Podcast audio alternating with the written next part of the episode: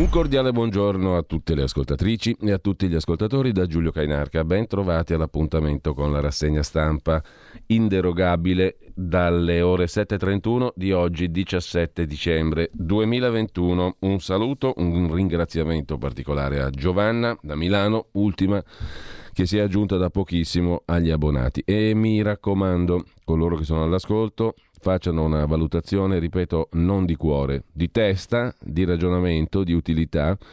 Vadano sul nostro sito radiorpl.it, se non l'avete ancora fatto mm, potete documentarvi sulle varie possibilità per sostenere la radio, che è uno strumento di democrazia proprio pulita, limpida, elementare.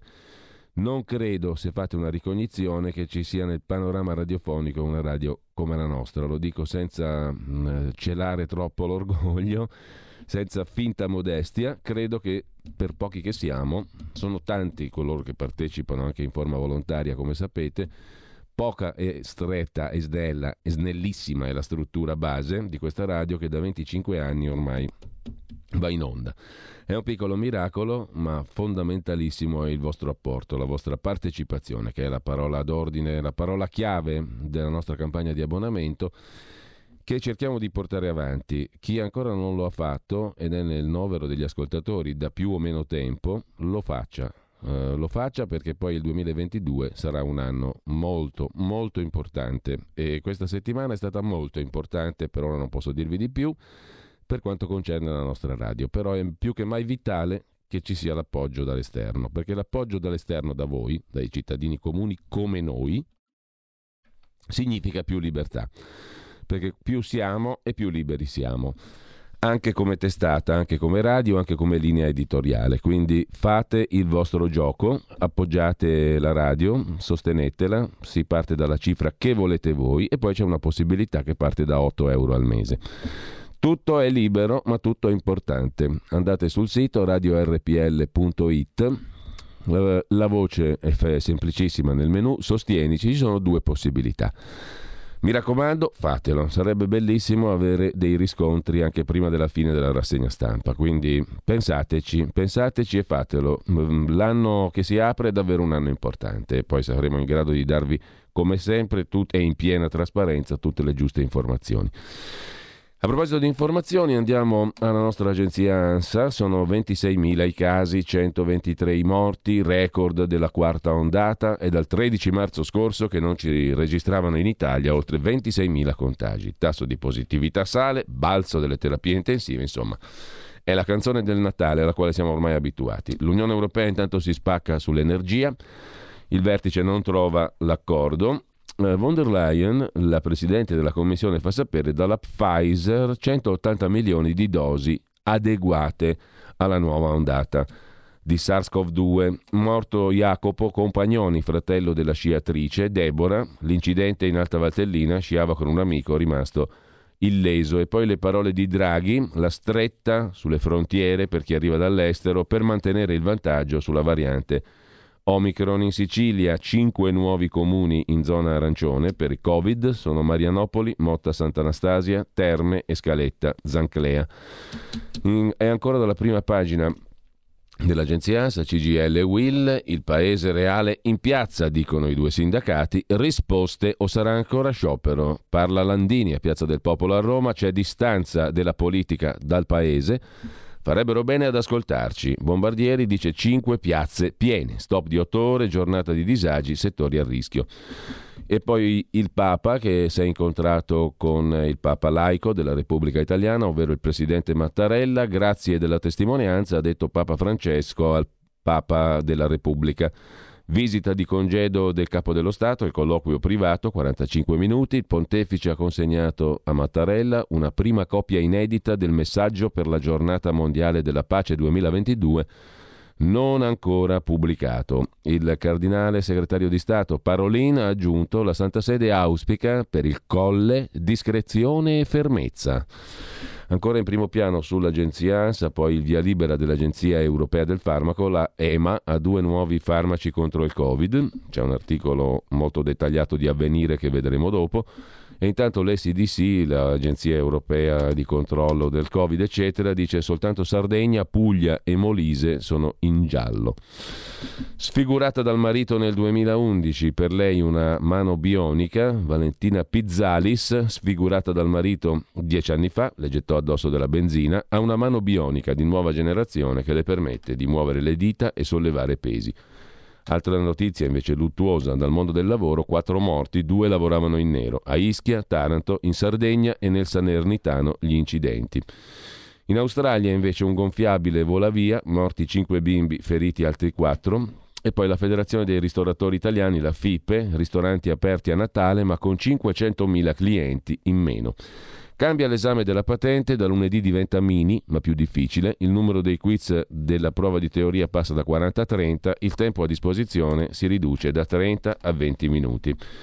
Così l'agenzia ANSA in primissimo piano, come al solito uno sguardo lo diamo anche alla DN Kronos, apertura con Ursula von der Leyen, Presidente della Commissione dell'Unione Europea, la variante Omicron nell'Unione Europea avanza a ritmo feroce, potrebbe bucare i vaccini che servirebbero a poco o nulla sostanzialmente. Covid Italia, oggi i contagi in salita, regioni in zona gialla da lunedì. E ancora, da Gallia Bassetti, previsioni sul picco dei contagi, la canzone di Natale di cui sopra, il bollettino del 16 dicembre, in Gran Bretagna nuovo record di contagi, 88.300 e passa in un giorno, in Francia 166 morti in un giorno, in Danimarca sfiorati i 10.000 contagi. Poi c'è la pillola Covid della Pfizer, Paxlovid, Peace and Love. Chi può prenderla e quando? Cosa dice l'Agenzia Europea del Farmaco? Lo vedremo dopo dall'articolo di Avvenire già citato. Per quanto concerne le previsioni meteo di Natale e Capodanno, invece, gelo e neve fino in pianura. Dal 24 dicembre masse d'aria provenienti dalla Russia inizieranno a invadere l'Europa e l'Italia, scrive. L'ADN Kronos che immantinente lasciamo e inopi inopi andiamo a vedere le prime pagine dei quotidiani di oggi, perché il lettore medio è molto inope, molto affamato anche, in quanto inope, forse tra le due cose non c'è una connessione, però inope lo è sicuramente, lo siamo tutti. Sempre inopi, ma anche il contrario. Quindi inope, come avrete già abbondantemente capito, è la paroletta del giorno che ci tira su di morale e mh, mm, la ricerca etimologica si muove oggi intorno a questa paroletta della meravigliosa, splendida, ricca, ineguagliabile lingua italiana. La miglior lingua del mondo, abbiamo, abbiamo anche la Costituzione migliore del mondo, decisamente un popolo fortunato quello italiano. I migliori politici del mondo il miglior presidente del Consiglio del mondo, il miglior papa del mondo. Abbiamo una fortuna spaziale a essere nati in Italia. Inope, inope, inope. Andiamo a vedere inopemente il Corriere della Sera. Il Corriere della Sera apre con, indovina un po', il virus. Si allarga l'Italia in giallo, regioni e province, non più in bianco anche Liguria, Veneto, Marche e Trento. Ora sono sette. 26.000 positivi, 123 morti in un giorno.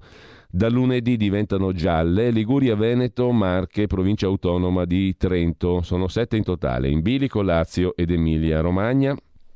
Rimane bianca la Lombardia, non si sa per quanto. In Europa intanto sempre più paesi seguono la linea di Draghi sui rientri dall'estero, i test in entrata per chi viene dall'estero.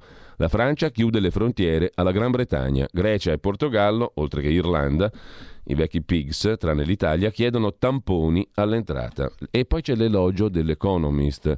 L'Economist che disse che Berlusconi era unfit to lead, cioè inadatto a governare, adesso dice che l'Italia è il paese migliore di tutto questo anno 2021 nel mondo, in Europa quantomeno. Il Premier ha cambiato l'Italia, il Super Mario, stabilità in pericolo se Super Mario va al Quirinale. L'Economist, settimanale britannico, ha incoronato l'Italia. Parla Fabio Ciciliano del Comitato Tecnico Scientifico, le regole per il Natale. Nipoti e nonni, se vaccinati, potranno festeggiare assieme, seduti allo stesso tavolo, se no al telefono. Intervista con Di Maio, il ministro degli esteri, un dialogo ampio tra tutte le forze politiche per eleggere il capo dello Stato, dice Di Maio. L'iniziativa del tavolo di Salvini è valida purché non sia solo una trovata mediatica. Bisogna parlare con tutti, dice ancora l'ottimo Di Maio, con i nostri alleati ma anche con il centrodestra, senza però farci dettare l'agenda da nessuno. Po' farbacco. A centropagina invece la luttuosa notizia di eh, Jacopo Compagnoni, fratello della campionessa di sci Deborah Compagnoni, stava scendendo con gli sci dal canale nord del Monte Sobretta in Lombardia è stato travolto da una valanga a 3.000 metri di quota. È morto così il quarantenne Jacopo Compagnoni, guida alpina, fratello della campionessa olimpica dello sci, Deborah. È rimasto illeso l'amico in escursione assieme a lui. Poi la protesta di CGL Will, piazze piene, dicono i due sindacati, poche adesioni, dice la politica, battaglia di cifre sullo sciopero, come sempre. Un'operazione politica con macerie sindacali, il commento di Dario Di Vico. Per fortuna c'è il nostro Don Massimo Gramellini a chiudere la prima pagina del Corriere della Sera, a tirarci su di morale come sempre, a farci la predica a buon mercato. Costa molto poco la predica di Don Massimo ed è sempre efficace per il popolino. La mela di Biancaneve è il titolo del pezzo di oggi. Locatelli del Comitato Tecnico Scientifico ha detto che se la situazione peggiora, scatta il tampone anche ai vaccinati per accedere ai grandi eventi. Verrebbe da dire, predica Don Massimo, finalmente! Da mesi la comunicazione sulla pandemia si era accomodata su una falsa certezza, che chi si vaccina è immune dal contagio. Non è così, spiega il nostro prete di campagna. Il vaccino è un giubbotto antiproiettile che riduce di molto le probabilità che la pallottola arrivi a contatto con la pelle, ma non le azzera.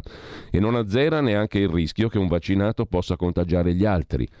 Sembra un'ovvietà, spiega il nostro parroco, e invece ha fatto comodo a tutti dimenticarsene, un po' per non offrire spiragli ai distinguo capziosi dei non-vax, e un po' perché credere all'onnipotenza dei vaccini preservava da altre misure faticose e costose come il distanziamento sociale, il tracciamento elettronico, la purificazione degli ambienti che con l'arrivo dell'inverno e la vita al chiuso sarebbero state auspicabili. La comunicazione sconta il pregiudizio della mela di Biancaneve, dice il nostro Don Massimo. Una metà è velenosa, l'altra no. La ricordate anche la barzelletta di Berlusconi sulla mela di Biancaneve? Lasciamo perdere.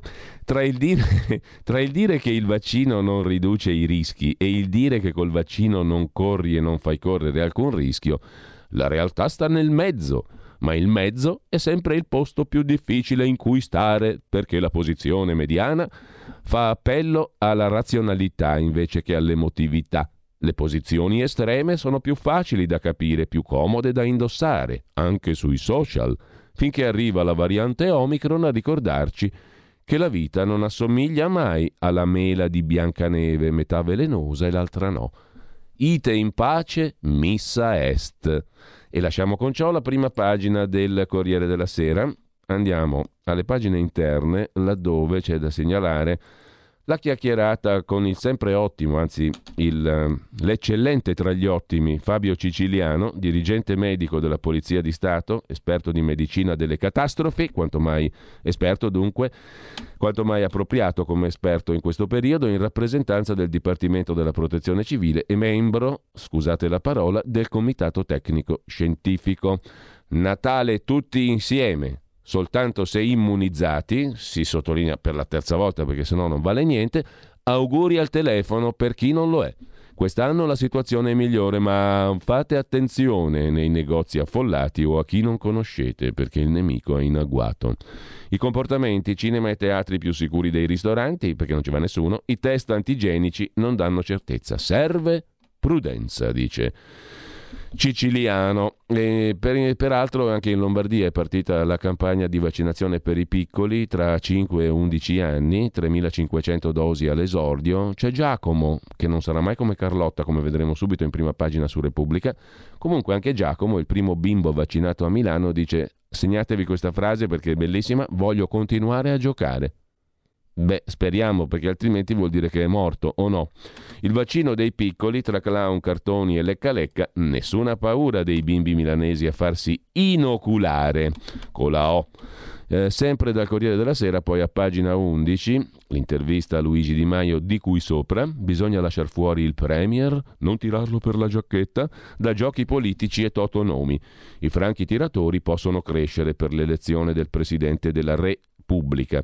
Con Conte, dialogo franco, stessi obiettivi, non dobbiamo snaturarci. È fantastico come un'intera pagina, te leggi, leggi, leggi e ti rimane zero delle parole di Di Maio. Eh, voltando pagina, è un'opinione naturalmente, criticabilissima la mia. Ad ogni modo, eh, girando pagina abbiamo un bel riconoscimento. L'Economist, il settimanale britannico che ci snobbava, adesso dice che con Mario tutta un'altra Italia, un'Italia magnifica, fantastica. Draghi ha cambiato il paese, tac, con uno schioccare di dita draghiane è cambiato il paese. Bastava poco, bastava la parola Draghi. L'Economist incorona l'Italia, stabilità in pericolo se Draghi va al Quirinale. Tra i risultati elencati, tra i meriti del Draghi, l'alto tasso di vaccinati e una ripresa economica più rapida di Francia e Germania. Siamo più belli assai di loro. Hai capito? Bastava la parola, anzi l'uomo, Draghi. Ma un'altra pagina del Corriere merita di buttarci l'occhio, è quella dedicata da Giovanni Bianconi alla giustizia e alla riforma della medesima, da parte della ministra a guarda sigilli Marta Cartabbia, che ha illustrato alla maggioranza la riforma del CSM, Consiglio Superiore della magistratura. Il prossimo Consiglio Superiore della Magistratura sarà più numeroso, 20 togati, 10 laici. Lega e Forza Italia vorrebbero il sorteggio temperato per estrarre a sorte una rosa di nomi tra cui scegliere i membri togati, ma la Corte Costituzionale eh, ha detto no e la Costituzione prevede che siano eletti. Dunque, più componenti, niente sorteggio, evitare il bipolarismo tra consiglieri, confronto con i partiti, a occhio e croce cambia poco, mentre è morto Falco Akame, ce lo ricordiamo, lo intervistammo, lo intervistai io tantissimo tempo fa, autore anche di una storia d'Italia molto interessante. In ogni caso eh, eh era diventato famoso anche per eh, aver eh, fondato l'Associazione Familiari Vittime delle Forze Armate che seguì la battaglia sull'uranio impoverito. Era nato a Firenze nel 25, ex deputato, entrò in Parlamento nel 76 col Partito Socialista Italiano Aveva 96 anni, era una persona retta e, e, ammirevole. È morto lunedì a 96 anni. L'ex deputato e ammiraglio Falco Accame, già comandante del cacciatorpediniere Indomito. E si batté appunto per la verità sulle vittime dell'uranio impoverito. Lasciamo con questo anche il Corriere della Sera, andiamo ve- velocemente a gustarci inopi quant'altri mai le prime pagine dei quotidiani di oggi. Sul caso di Davide Rossi torneremo tra poco. Vi ricordo il 26 di dicembre, forse non è la data migliore, ma vi potete sentire un documento di straordinaria, secondo me, importanza per capire in che paese viviamo, altro che l'Economist, Draghi e compagnia bella. Che Italia è? Ce l'ha raccontato un illustre esponente delle forze dell'ordine, un alto esponente delle forze dell'ordine, segnatamente dei carabinieri, audito dalla commissione d'inchiesta sulla morte di Davide Rossi, capo della comunicazione del Monte Paschi di Siena è stato audito il colonnello Aglieco il 9 di dicembre scorso. L'audizione dura 5 ore e passa, ma è veramente un manuale di italianità. E per i motivi che poi scoprirete voi stessi ascoltandola tutta. Il 26 dicembre, adesso non so dirvi esattamente a che ora, ma vi incapperete dentro se accendete la radio perché sono 5 ore e mezza e in parte ne abbiamo mandato solo un assaggino ieri, con eh, i giornalisti nel mirino, cioè quelli che raccontano le cose sono i nemici. Hm? È molto chiaro questo messaggio che viene dall'autorevole colonnello dei carabinieri e che viene dato in Parlamento, niente meno. Bellissima storia, bellissimo apologo appunto di italianità. Ma lasciamo il Corriere, andiamo a vedere la stampa. La stampa, no, prima no, la stampa, va bene la stampa, la stampa di Torino la quale apre la sua prima pagina con l'Unione Europea che dice sì al Green Pass all'italiana. L'Unione Europea dice sì alla dragata, al Green Pass all'italiana. Anche in Europa passa la linea appunto del Draghi. Il ministro della Salute Speranza puntualizza le restrizioni adottate a difesa del paese. Il certificato verde avrà validità di nove mesi anche se a quanto pare i vaccini durano molto meno, 5-6. Boh. Il coordinatore del CTS Locatelli ha detto tamponi anche agli immunizzati per i grandi eventi, tamponi ovunque. Pagati? Non pagati? Gratis? Non gratis? Si vedrà. Paga e taci, somaro italiano, per adeguare un antico motto leghista della Lega d'Antan, della Lega bossiana. Andiamo in, pia- in primo piano ancora sulla stampa. Vaccinare i bimbi è nostro dovere, l'ormai per me insostenibile Antonella Viola, perché dopo un po' certe persone ti vengono anche a noia, diciamolo onestamente, con tutto il rispetto, per carità, sotto il profilo non so quale, ma comunque con tutto il rispetto in generale, però dopo un po' basta, dici, il Massimo Galli non potevi più di sentire interviste, vederlo ovunque, e questa qua è uguale, Adesso siamo un po' all'eccesso, diciamo la verità. Opinione naturalmente personalissima anche questa, però il venerdì si è tutti più liberi di esprimere le proprie opinioni. Si va al lavoro in jeans, come ben sapete. Il venerdì è molto più easy, molto più facile, molto più leggero, diciamo così. È il giorno della leggerezza. Su Terrorgram, pensa un po' come ti hanno ribattezzato Telegram, il delirio dei Novax. Questi vanno ancora su Telegram, dove tutti gli inquirenti sono lì con l'occhio lungo a guardare le stronzate che si raccontano passibili peraltro di incappare nel codice penale. Mattarella in Vaticano, abbiamo già visto, e poi ecco perché spiega l'ex direttore dell'Economist Bill Hammott, quello che diede dell'incapace a Berlusconi, dell'inadatto a governare a Berlusconi, ecco perché siete voi, italianucci, il paese dell'anno. È meraviglioso che i miei amici dell'Economist abbiano nominato l'Italia paese dell'anno si emoziona Bill Hammott. Negli anni da direttore, 93-2006 e anche dopo, avevamo spesso usato nei confronti dell'Italia un linguaggio forte, dice Bill Hammott. Adesso invece è arrivato il dragone e l'Italia è diventato un paese magnifico. C'è anche Vladimiro Zagrebelski, e scusate se è poco, in prima pagina sulla stampa, La fine della vita e la Costituzione. Dopodiché abbiamo in primo piano ancora sulla stampa il buongiorno ovviamente di Mattia Feltri, da mattina a sera. Leggiamolo un po'. Sono a Torino, in albergo, scrive il figlio di Vittorio. Mi alzo e scendo a fare colazione. Una ragazza mi serve il croissant, un'altra il caffè, due. Alla reception mi chiamano il taxi e il taxi mi porta in stazione. Prendo un Italo. Scendo a Milano, prendo la metro verde, scendo a Cadorna, prendo la metro rossa, scendo a Pagano, raggiungo un amico in ufficio per questioni di pubblicità. Dal bar di sotto ci portano panini e bottigliette d'acqua, ne portano anche ai collaboratori del mio amico. Finito, riprendo la metro rossa, poi la verde, torno in stazione, prendo un freccia rossa. Appena mi siedo mi chiama una gentile signora di Sky. Devo regolare alcuni pagamenti rimasti in sospeso per cambio carta credito. Arrivo a Roma Termini, prendo la metro B, scendo a Garbatella, raggiungo la redazione a Largo Fochetti. In redazione il lavoro è nel pieno, ma è arrivato un pacco Amazon. Contiene un regalo di Natale comprato a mio figlio. Scrivo l'articolo che state leggendo. Ho un paio di brevi incontri con l'amministrazione. Esco, prendo un taxi, torno a casa. Trovo un pacco con dei libri della Marsilio. Arrivati in mattinata mia figlia mi dà la ricevuta dell'idraulico è andato via da poco, dovrò fargli un bonifico. Giuro, ho un idraulico che accetta bonifici. Apro il computer e aggiorno l'articolo che state leggendo. Mia figlia chiede se possiamo ordinare la cena. Dico subito di sì, vado pazzo per il messicano. Ora sono qui. Il telefonino dice che le mie enchiladas suoneranno al campanello fra cinque minuti.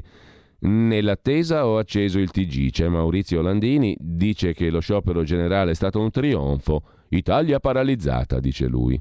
Eh, Mattia Feltri ci ha appena spiegato che è l'esatto contrario, altro che paralizzata l'Italia. Lasciamo con ciò anche la stampa e per concludere la Trimurti andiamo a Repubblica.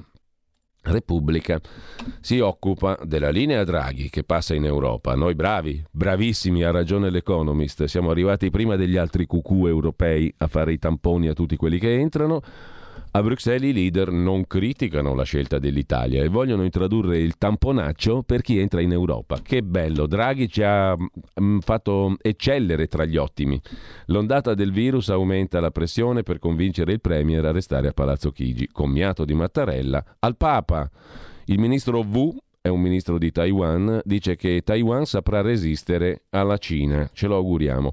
E poi c'è Carlotta, che scrive la letterina di Natale. A dieci anni ho fatto il vaccino, ho battuto la paura. Quando abbiamo saputo che potevamo essere tra i primi bambini a Torino a farsi vaccinare contro il coronavirus, noi tre ci siamo guardati e abbiamo urlato in coro sì! E poi io, che sono la più grande, ci ho riflettuto un secondo e ho detto ma quindi ci usano come cavie o qualcuno l'ha già fatto? Così in prima pagina, letteralmente, eh, non mi sono inventato nulla, Carlotta, dieci anni, ha scritto a Repubblica sì al vaccino, che bello che è stato vaccinarsi, scrive Carlotta, godendo un mondo, ho vinto la paura e come premio la visita ai nonni, viva l'Italia! Che eccelle tra gli ottimi in Europa. Anche i bambini dicono sì, tanto per non parafrasare il povero Povia.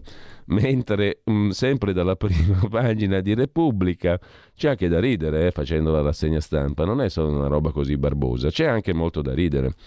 E nel frattempo, eh, per questo spettacolo infinito, che da 25 anni viene offerto gratis a tutti voi, e beh, fate un ragionamento, vale 8 euro al mese? Secondo me sì.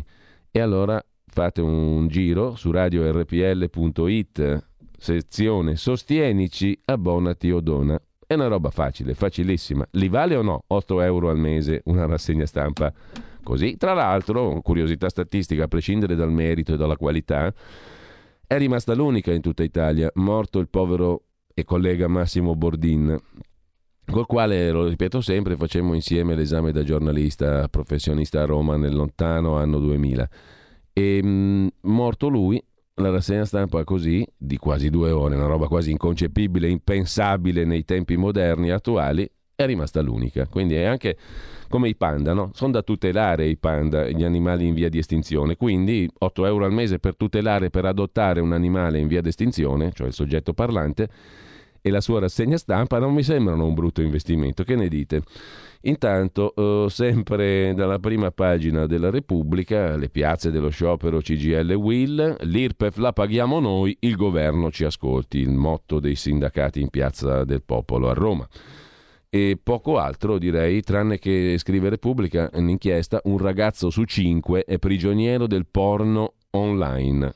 Sembra anche poco, è andato anche bene se solo uno su cinque è prigioniero del porno online. I racconti della pornografia assunta in età da scuola media, uno su cinque ci si avvicina in quella stagione, anche nella vecchia epoca cartacea, eh, diciamo la verità, passano attraverso le parole di Gabriella.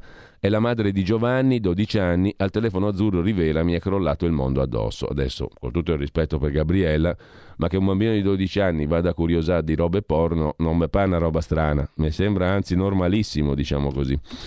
Concorsi truccati a Milano, indagato il rettore Elio Franzini, omonimo, e forse anche parente, ma comunque ha indagato il terrore il, il, il, terrore, il rettore dell'università statale, quindi lapsus in lapsus, è brutta la storia, aveva ragione Freud, bandi pilotati per incarichi in università, accordi per dividere i posti da professore ordinario tra i propri protetti, per due concorsi per altrettanti incarichi in ospedali risulta ora indagato anche il rettore dell'università statale Elio Franzini.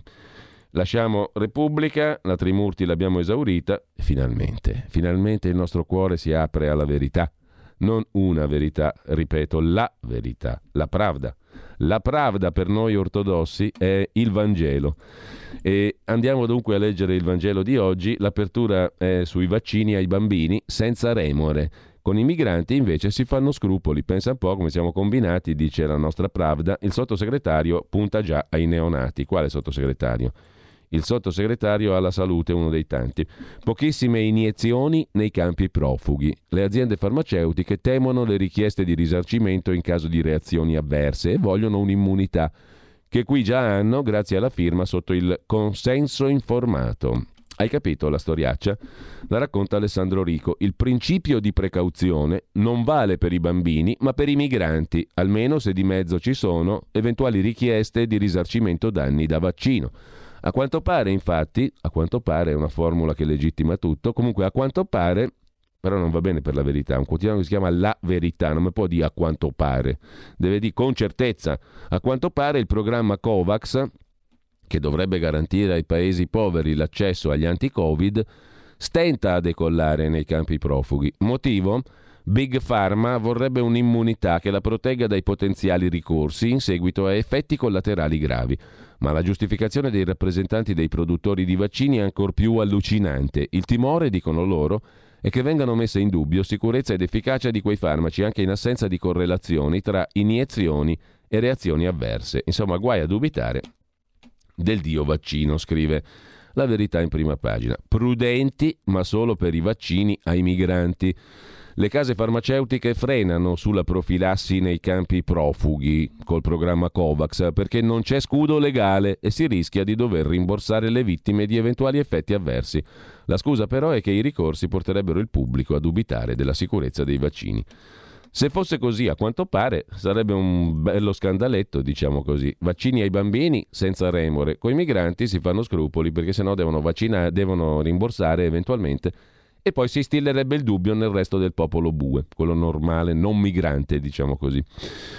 Scusi Draghi, chiede Massimo De Manzoni dalla prima pagina della verità, quale sarebbe la normalità da difendere con le unghie, con le unghie e con i denti, come ha detto il Premier, le normalità difese da Draghi sono panico diffuso e piazze vuote. Secondo il Premier rientra nella banalità del quotidiano che diritti fondamentali, dal lavoro all'istruzione, siano stati calpestati tra gli applausi dei media Eppure un modo meno isterico per tutelare le nostre vite c'è, scrive il vice direttore della Pravda Massimo De Manzoni. Il direttore invece si occupa dei Novax che erano soltanto un alibi. Zero tracciamento ancora oggi, tracciamento snobbato e Covid galoppa. Ma che garanzia? I contagi sono schizzati da quando è stato introdotto il Green Pass. Però i focolai non dipendono solo dai renitenti si diffondono tra immuni non sottoposti a screening. È inutile quindi discriminare ancora in base ai QR code, scrive il direttore Belpietro. Perché mi sono sloggato dalla verità non lo so. Adesso ci ritorniamo sopra subito perché dobbiamo vedere gli altri titoli, gli altri articoli di prima pagina. C'è la foto di Mario Draghi, scintille, ma alla fine l'Unione Europea cede allo strappo di Super Mario. Ci hanno copiato, sim i migliori. Intanto il tabù diventa il nuovo dogma e neppure chiedono scusa. Giravolte continue, sottolinea Francesco Borgonovo nel suo articolo di prima pagina. Il vaccino non basta, il test è utile, gli ex tabù diventano i nuovi dogmi. Ricciardi, consulente di Speranza, e il Premier Draghi ammettono che le punture non debellano il Covid. Locatelli chiede tamponi prima dei grandi eventi anche per i vaccinati. In tal modo governo ed esperti sposano le tesi che bollavano come Novax. Più si contraddice, più il pensiero unico aggredisce chiunque dissenta. Salterà pure l'ostilità alle terapie per fare spazio alle pilloline di Big Pharma, scrive Francesco Borgonovo, che poi sarà con voi la bomba umana, su RPL alle 9.30 e qualche minuto. Purtroppamente è stato male il papà di Renzi, ricoverato in ospedale per disturbi cardiaci, Niente sentenza per lui. Renzi è libero adesso di giocare sul Quirinale. È stato male a orologeria quirinalesca il papà di Renzi, secondo i più spietati e cinici commentatori. È stato male per fare un favore al figlio, pensa quanto lo ama, chi sto babbo, o babbo do miracolo. Miracoli ne ha fatti tanti il papà di Renzi, mm, mentre sempre dalla prima pagina mm, della verità la nostra Giorgia Pacione di Bello, domani la sua imperdibile rubrica alle 10 del sabato mattina su Fisco e dintorni, qui a RPL. Tax Girl, ma che verde! Per evitare blackout l'Italia riapre le centrali a carbone, gas caro e a rischio. Le rinnovabili non bastano, l'impianto della Spezia, carbone, sarà riattivato. A distanza di due settimane dallo spegnimento della centrale a carbone Enel della Spezia, in nome del verde, la medesima centrale, dopo 15 giorni, riapre per garantire la continuità del servizio e della sicurezza del sistema elettrico nazionale. Giorgia Pacione di Bello lo racconta con precisione a pagina 10 della Verità. Gli europarlamentari intanto si alzano i rimborsi spesa per recuperare l'inflazione, la casta europea. Nel 2022 i rimborsi spesa dei deputati europei cresceranno per adeguarsi all'inflazione. Peccato che il caro vita sia provocato anche dalle politiche verdi della stessa Unione Europea, scrive Mauro Bazzucchi. Daniele Capezzone si occupa dello sciopero CGL Will, si sono fatti quattro autogol, prova di forza fallita, scarsa partecipazione, niente proposte concrete, rottura con la CISL, gelo da parte del governo, i quattro autogol.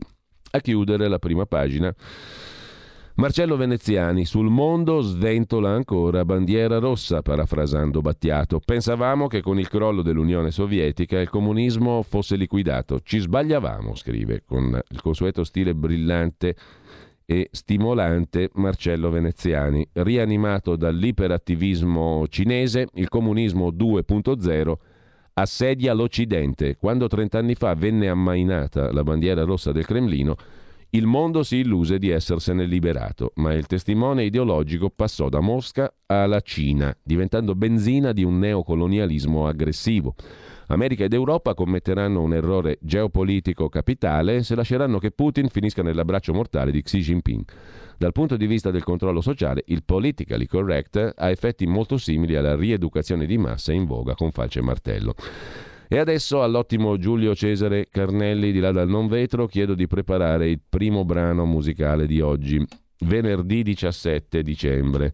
Venerdì 17 oh, porterebbe sfiga, dicono alcuni. A noi ce ne frega niente, ci ascoltiamo dell'ottima, meravigliosa, splendida musica. Il venerdì 17 dicembre importa poco perché il 17 dicembre del 1865 nella meravigliosa Vienna veniva eseguita per la prima volta la sinfonia numero 8 L'incompiuta di Franz Schubert e scusate se è poco.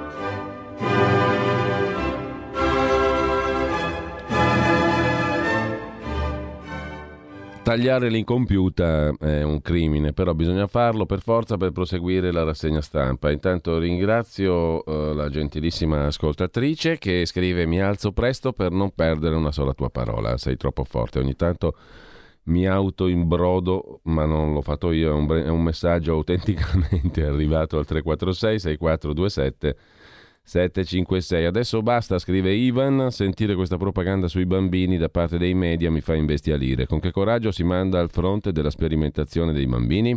Quale società impazzita capace di tanto? Ti allego un comunicato stampa di Robert Malone, inventore della proteina spike mRNA. Ti prego di guardarlo e di prendere una presa di coscienza in radio quando si parla di bambini. Grazie Ivan. E poi ancora, cacchio, sentendo la rassegna stampa non credo alle mie orecchie, ma Draghi non si sapeva chi era, Matteo che ci fai lì. Grazie Giulio, faccio bonifico con cadenza quasi mensile di 30 euro. Grazie mille a questo ascoltatore o ascoltatrice, non ho ancora no, non ho capito il meraviglioso felino nero chi identifica. Comunque, grazie, l'incompiuta, basterebbe solo la musica per sostenere RPL. Questo è un messaggio che mi fa godere da parte sempre della Ascoltatore con l'icona del gatto nero, meraviglioso. Un messaggio stupendo, basterebbe questo. Bellissimo, scrive un'altra ascoltatrice a proposito dell'incompiuta, appunto, uh, di Laura da Bologna, dell'incompiuta di Schubert. E, e, intanto Inope, avete scoperto cosa significa? Non me lo fate scoprire da Luciana da Udine, per favore. Trova le differenze, la roba dei Balilla dall'8 al tredicesimo, dall'ottavo al tredicesimo anno di età. Questa è molto simpatica. In effetti ce l'ha mandata un altro ascoltatore, una figurina dei Balilla, il Balilla marinaro, il Balilla moschettiere e il Balilla semplice che vanno a vaccinarsi naturalmente tutti in fila, ma andiamo di nuovo ai quotidiani di oggi, lasciata la verità, ci tocca l'Izvestia, lasciata la Pravda, come sempre, si tocca l'Izvestia la notizia, il fatto quotidiano di Marco Travaglio. Apertura del fatto, i ritardi sulla terza dose che azzerano il Green Pass, Gimbe dell'ormai anche lui insostenibile Calta Bellotta, quel che l'è, e Altems, chi cavolo siano due istituti, autorevolissimi istituti di ricerca, certificano gli errori del governo Draghi. Contagi da paura, scrive il, fatti, cos'è? Sì, il fatto quotidiano, l'Izvestia. A New York raddoppio in tre giorni, record in UK, 123 vittime in Italia. L'Istituto Superiore di Sanità dice tamponi anche ai vaccinati. Diremmo di più, vaccinazioni e tamponi a go-go. Per me il richiamo va fatto ogni settimana per essere tranquilli. Veneto e Liguria gialli lunedì. Attenzione, parla il virologo Silvestri, poi lo vediamo con i vaccini, chiusure inutili, ce l'ha insegnato. La Svezia, l'altro titolo, sciopero, piazze piene, senza partiti, nel silenzio dei media, l'ha vista così il Fatto Quotidiano. Mentre in Francia i controlli evidenziano un guasto nelle tubature, fermano due reattori nucleari per motivi di sicurezza. Chissà se il ministro Cingolani se ne accorgerà scrive il fatto, ma la notizia può essere volta in positiva, vuol dire che il nucleare è controllato, è sicuro se hanno chiuso prima di un disastro o no. Mentre Berlusconi vedrà Renzi. Il suo ex avvocato e deputato di Forza Italia Francesco Paolo Sisto dice se Berlusconi verrà eletto, addio processi. La questione francamente appassiona molto poco ormai, credo. Intanto ritornano, dopo Dell'Utri e Verdini, tornano anche Scaiola e Cuffaro, tutti intorno alla questione della presidenza della Repubblica, del presidente da eleggere. Alla statale di Milano indagato Franzini per concorsopoli, è il rettore dell'Ateneo, e poi il babbo si dà malato, papà Renzi, mentre Capitano Ultimo dice Renzi fece insinuazioni sul caso Consip. Nessuna Insinuazione è veritiera, niente manovre oscure, fu Renzi a lanciare insinuazioni, ha detto il capitano ultimo interrogato in aula. A Firenze salta l'udienza per Babbo Tiziano. E sempre dal nostro bel fatto quotidiano, cosa c'è ancora da segnalare? Che ormai Repubblica fa la pubblicità a Flavio Briatore. Ora Repubblica celebra Briatore, la dolce vita che Briatore vuole riportare a Roma. Il direttore del Izvestia, Marco Travaglio, eh, dicesi normalità, scrive questo pezzo intitolato così. Dopo 24 ore perse a domandarci cosa diavolo sia la normalità che Draghi difende con le unghie e con i denti, abbiamo finalmente capito. Normalità è il Green Pass, anche turbo diesel, che dura 9 mesi per chi si fa un vaccino, il quale ne dura 5 se va bene e che non c'è modo di revocare al titolare contagiato, il quale va in giro a contagiare con tanto di lascia passare. Normalità è pavoneggiarsi perché il Green Pass ce lo invidia e ce lo copia tutta l'Europa e poi scoprire che non lo vuole nessuno, anzi il Green Pass divide l'Unione Europea. Normalità è appioppare multe da 400 euro a baristi e ristoratori truffati da chi esibisce il pass di un altro perché non sono poliziotti e non possono controllargli i documenti. Normalità è promettere un Natale normale per i vaccinati. I contagi sono tutta colpa dei Novax. Poi, di punto in bianco, dire che il vaccino non basta e anche i vaccinati si contagiano. Normalità è scomunicare i tamponi perché scoraggiano i vaccini salvo ora pretendere che i vaccinati stranieri esibiscano il tampone alla frontiera eppure i vaccinati italiani, ma per i grandi eventi. Normalità è sapere che Omicron è ovunque e a metà gennaio sarà dominante in tutta l'Unione Europea, von der Leyen. Poi pensare di bloccarla alla dogana, infine leggere sulla stampa che altri paesi sono pronti a blindare i confini. Ma se si blindano tutti e Omicron dappertutto, chi sono gli invasori? Normalità, conclude Travaglio, è fissare la quarantena 5 giorni per gli stranieri comunitari, 10 per gli extracomunitari, come se la razza europea fosse più immune. Normalità è chiedere il tampone ai vaccinati stranieri e pure agli italiani tornati dall'estero per lavoro o per turismo, come se il Covid circolasse più fuori che qui. Eppure nove paesi europei hanno meno contagi di noi, che per Draghi abbiamo i dati migliori. Normalità è esentare dal tampone decine di migliaia di lavoratori transfrontalieri che ogni giorno fanno la spola da paesi messi peggio di noi, Croazia, Slovenia, Austria e Francia. Normalità è sproloquiare di aiuti al turismo, bonus terme, e poi consentire agli stranieri di entrare in Italia col tampone o la quarantena, ma vietare, unici nell'Unione Europea, agli italiani di andare in Thailandia, Tanzania, Kenya, Messico, Guatemala, Indonesia, Polinesia, mentre possono girare serenamente nel più grande cluster di Omicron al mondo chiamato Europa. Normalità è fare il poliziotto buono del Natale normale per i vaccinati e lasciar fare i poliziotti cattivi ai sindaci che cancellano feste, mercatini e concertoni per vaccinati e non.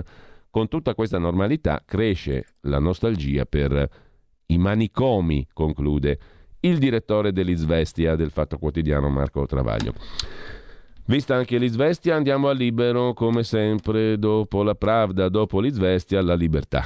La libertà che Libero, unico tra i quotidiani italiani, ci garantisce. L'Italia licenzia Landini, sciopero generale da ridere.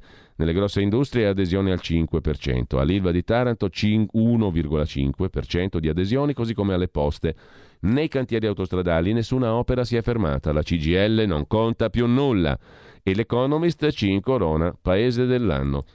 Intanto ci ammonisce il direttore Sallusti, occhio che Super Mario non è Babbo Natale, grandi interessi, grandi abbagli.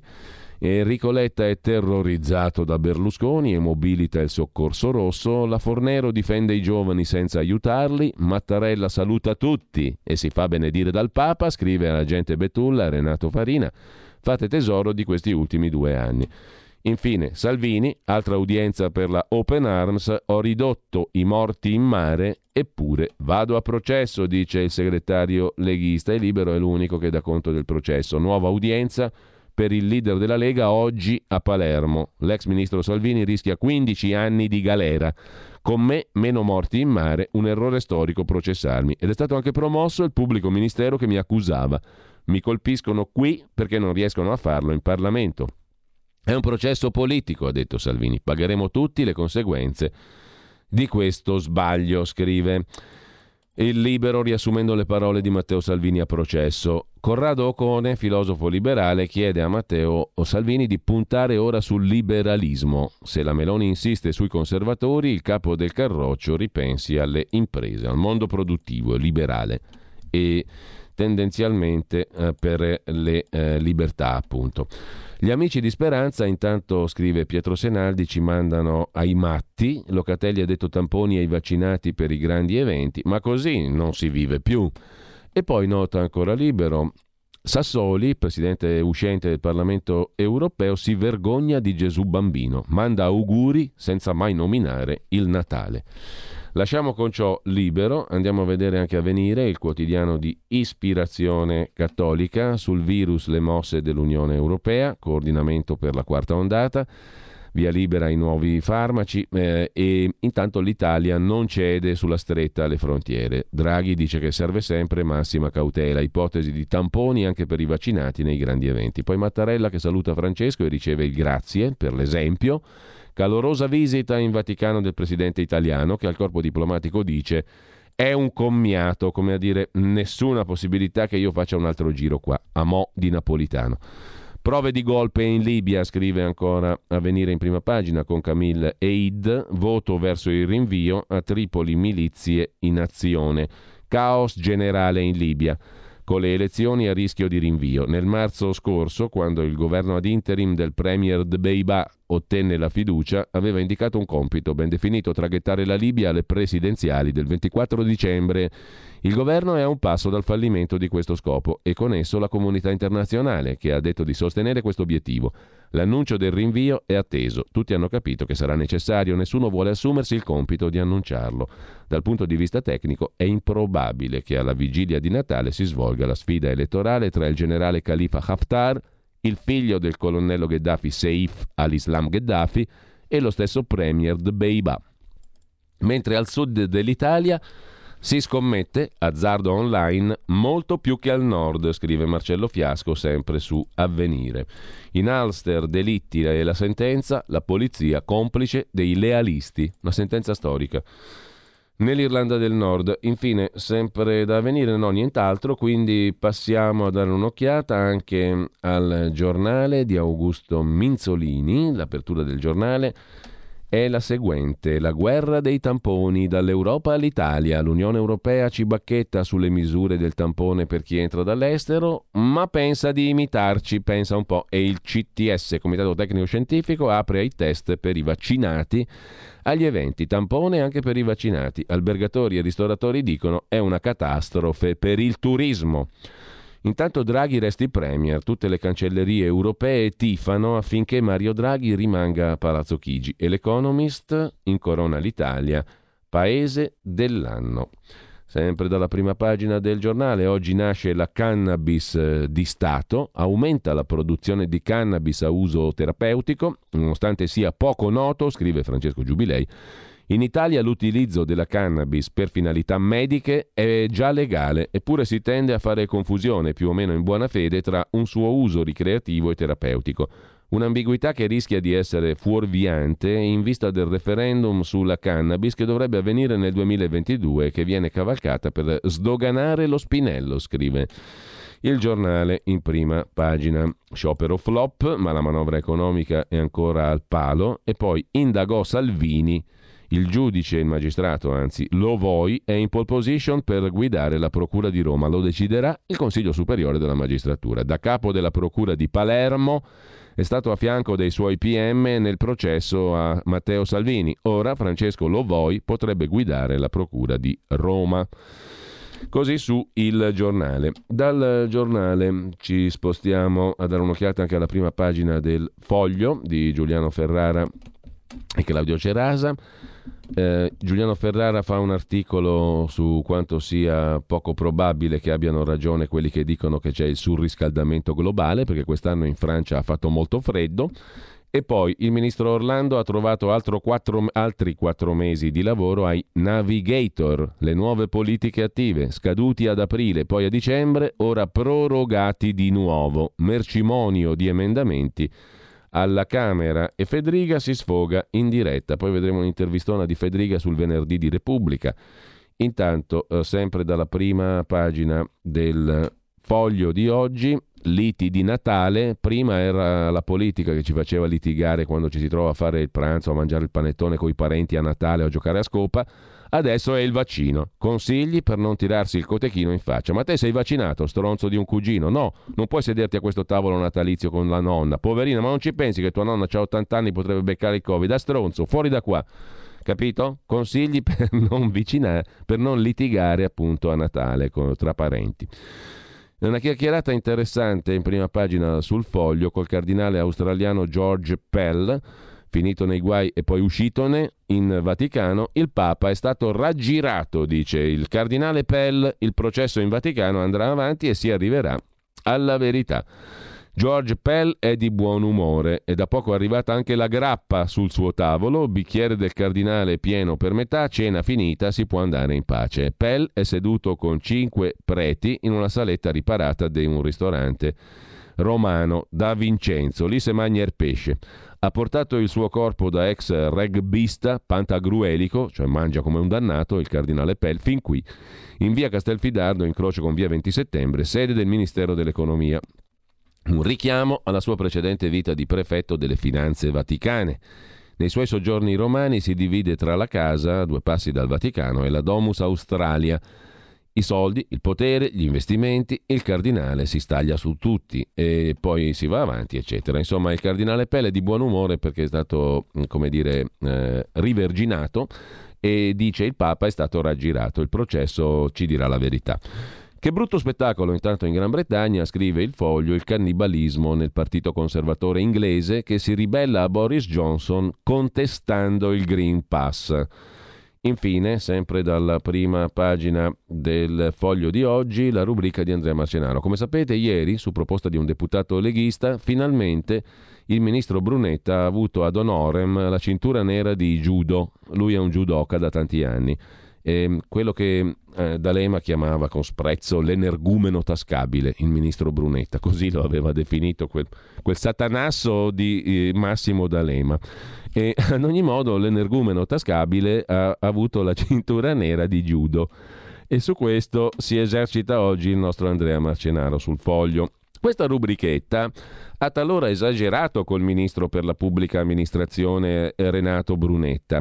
Lo ha preso troppo spesso in giro, ne ha fatto nel passato un bersaglio facile, pur senza toccare, almeno si spera, i toni teppistici dei Travaglio e di molti altri. Da tempo ci si voleva scusare per i nostri pigrissimi eccessi contro una persona, il ministro Brunetta, che sempre da riformista ha sempre resistito.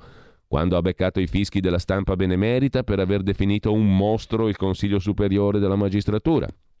Quando ha parlato di culturame riferendosi a una parte preponderante del mondo del cinema quando ha detto che esiste in Italia una sinistra per bene, ma anche una per male, o meglio di merda, ha detto Brunetta, e vada, quest'ultima a morire ammazzata, ha detto Brunetta. Quando ha votato no sulla misura demagogica del taglio dei parlamentari e altro. Il ministro Brunetta, economista, accademico, leader politico e più volte ministro, è persona di valore, scrive Marcenaro, e perfino gentile, come mai sembrano alcuni scapestrati. Viene pagato con soldi pubblici e ha ottenuto, grazie anche ai soldi pubblici, la cintura nera di judo primo dan. Cintura nera, dicasi nera, ottenuta giusto ieri. Brunetta non sfiorerebbe una donna neppure con un fiore. Brunetta. Ma se la Meloni continua a dire stronzate, non può buttare al vento i nostri soldi. Mm? Così Andrea Marcenaro sulla cintura nera per il ministro Brunetta. E lasciamo il foglio per andare adesso a vedere anche il giorno, la nazione, il resto del Carlino, il quotidiano nazionale. Due titoli, l'Italia di Draghi è il paese dell'anno e poi purtroppo la tragedia della campionessa. Una valanga travolge Jacopo Compagnoni, fratello di Debora. Secondo Raffaele Marmo, Enrico Letta vuole Giuliano Amato al Quirinale, in asse con Bersani e con la sinistra. Incredibile ma vero, secondo il giorno. Il mattino invece si occupa in prima pagina, il quotidiano napoletano di Caltagirone, si occupa in prima pagina di Napoli e della rivolta della sfogliatella, questa è bella, i divieti sul cibo in strada per le feste. Il presidente della giunta regionale della Campania, De Luca, vuole mm, incivilire la propria regione. Come? Evitando che ci si strofoghi a mangiare la pizza per strada, che fa schifo a vedersi. Basta fare i profughi, è la metafora per cui si attirerà un sacco di critiche il presidente De Luca. Non è vietato l'asporto, ha detto De Luca. La pizza a casa la possono portare tutti. È vietato invece fare i cafoni e consumare le pizze in strada come dei profughi, ha detto il governatore De Luca. Ma a Napoli è rivolta contro i divieti di consumo di cibo, compresa a sfugliatella, per strada. Hai sentito? Le radio italiane si mettono insieme per amore. Per amore della radio. Una grande storia meritava uno straordinario futuro. Nasce l'app Radio Player Italia. 140 stazioni in una sola rete. Scegli la tua preferita e ascolta il suono perfetto del digitale. Gratis, senza registrazione, senza interruzioni. Compatibile con tutti i device. Naviga, esplora e scopri l'universo dell'audio. Ti sorprenderà. Scarica Radio Player Italia. Il futuro batte con la radio nel cuore. Anche RPL è disponibile su Radio Player Italia.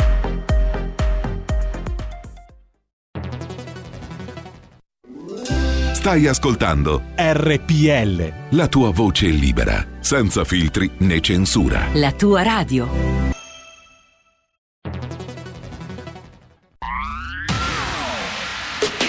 La radio si modifica, semplifica. Da plus la musica purifica. Dove vuoi, dove vuoi, con chi vuoi. Rilassati e vai. La digital radio non ti molla mai. Mi abbandono in questo viaggio. Digitalizzo la frequenza con il suono che non spasso. Se penso a prima non ci credo, yo. Da plus è la svolta, qui lo dico e qui lo spiego. Digital Radio. Il suono perfetto. Dub Plus. Anche RPL, la tua radio, è in Digital Radio. Dal 1849 Brescia è la leonessa d'Italia perché Brescia, i bresciani e le aziende bresciane non mollano mai. La Sargom di Rodengo Saiano Brescianissima è sempre più forte per vendere, lavorare e trasformare articoli gomma plastica tecnico-industriali. Alla Sargom potete inoltre trovare tubi gomma e plastica per aspirazione mandata aria, acqua, acidi, solventi e abrasivi, le cui caratteristiche e schede tecniche sono nel sito www.sargom.it. Grazie Brescia, da Sargom Rodengo Saiano, Brescia. Porta con te ovunque RPL la tua radio. Scarica l'applicazione per smartphone o tablet dal tuo store o dal sito radiorpl.it. Cosa aspetti?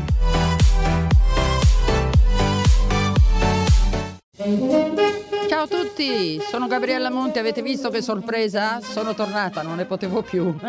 Adesso starò con voi tutte le domeniche dalle 15 alle 17. Vi aspetto in tantissimi e sono felicissima di essere tornata. Ciao a tutti e bacini, bacetti e baciotti. Solo su RPL, la vostra bellissima radio. RP come patatine. L come limoncello. E vai. Ciao, a presto. Gabriella RPL, la tua radio. Vi aspetta, non mancate. Bacini, bacetti e baciotti.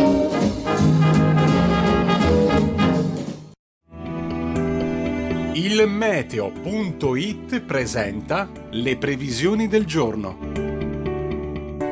Sul nostro paese continua a regnare l'alta pressione, anche se ciò non sarà sinonimo di sole proprio ovunque e temperature stazionarie. In mattinata una diffusa nuvolosità, sia pure in genere senza ulteriori conseguenze, potrà interessare soprattutto le aree pianeggianti del nord, quasi tutte le regioni adriatiche e pure gran parte del sud, mentre altrove avremo spazi ampi soleggiati. Nel pomeriggio i cieli tenderanno via via ad aprirsi anche sulle nostre regioni settentrionali, nonché su quelle adriatiche, mentre persisterà una diffusa presenza di nubi su buona parte del sud.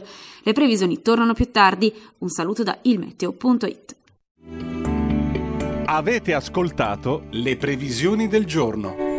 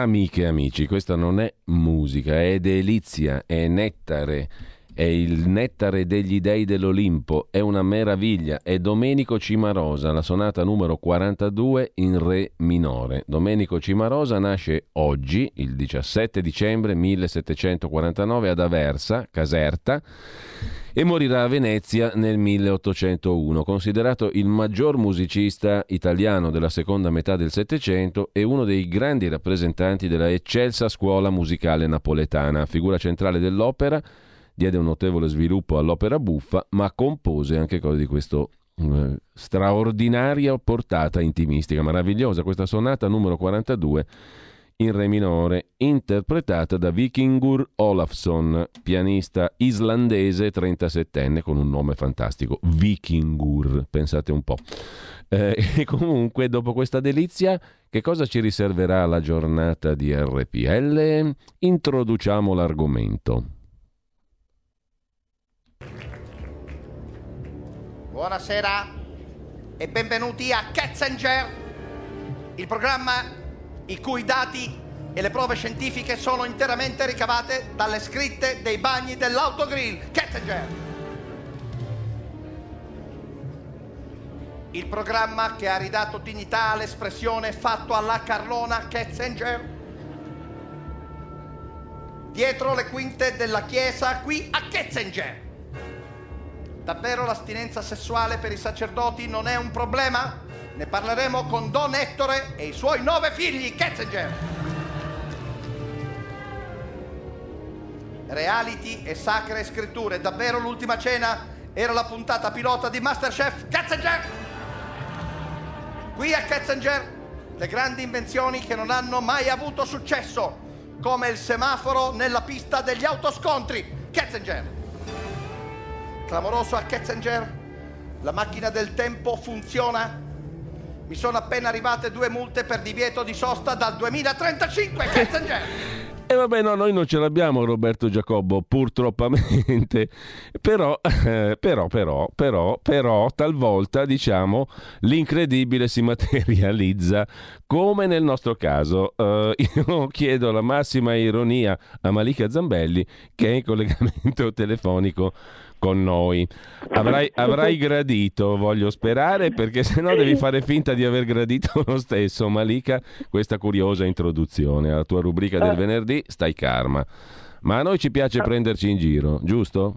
Infatti, infatti, altrimenti senza la, la ironia dove si va? Buongiorno. Si va a finire malamente. No, vabbè, Roberto Giacobbo è un mito, è nell'Olimpo, diciamo, no? Così come Crozza sì. che lo imitava e che abbiamo sentito poco fa. Però molto spesso eh, la tua rubrica è un mito. No, però molto spesso la tua rubrica ci porta veramente ai confini dell'incredibile. Tipo oggi. Sì, infatti. Eh. Oggi sì, devo dire che ho esagerato con, eh, con l'incredibile perché parliamo di un argomento, devo dire, molto spinoso e anali- analizzeremo il fenomeno dei rapimenti alieni che vengono definiti abduction. Attenzione, attenzione, perché sì. questa è una roba No, da poco, eh, rapimenti no, alieni. Rapimenti alieni.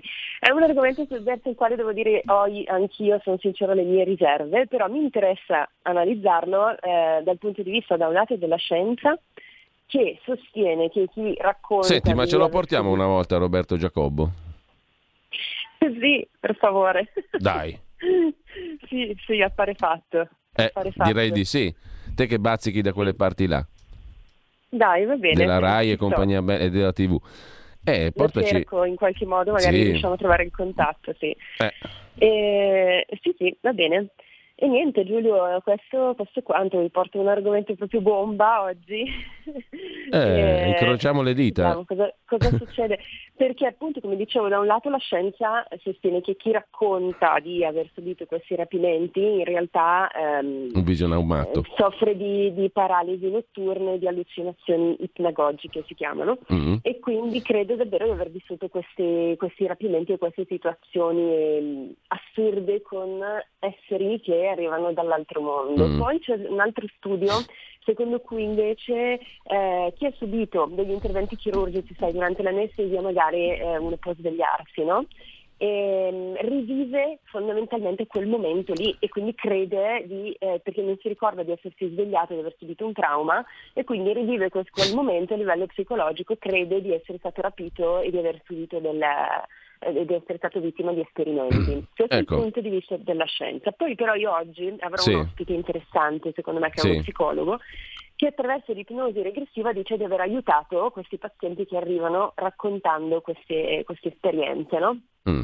Quindi, eh, insomma, che cosa succeda a queste persone ancora per alcuni aspetti la scienza non lo sa spiegare, nel senso che ci sono situazioni in cui persone sono state ritrovate da, totalmente in altri punti, cioè ci sono delle cose che ancora la scienza non sa spiegare. No?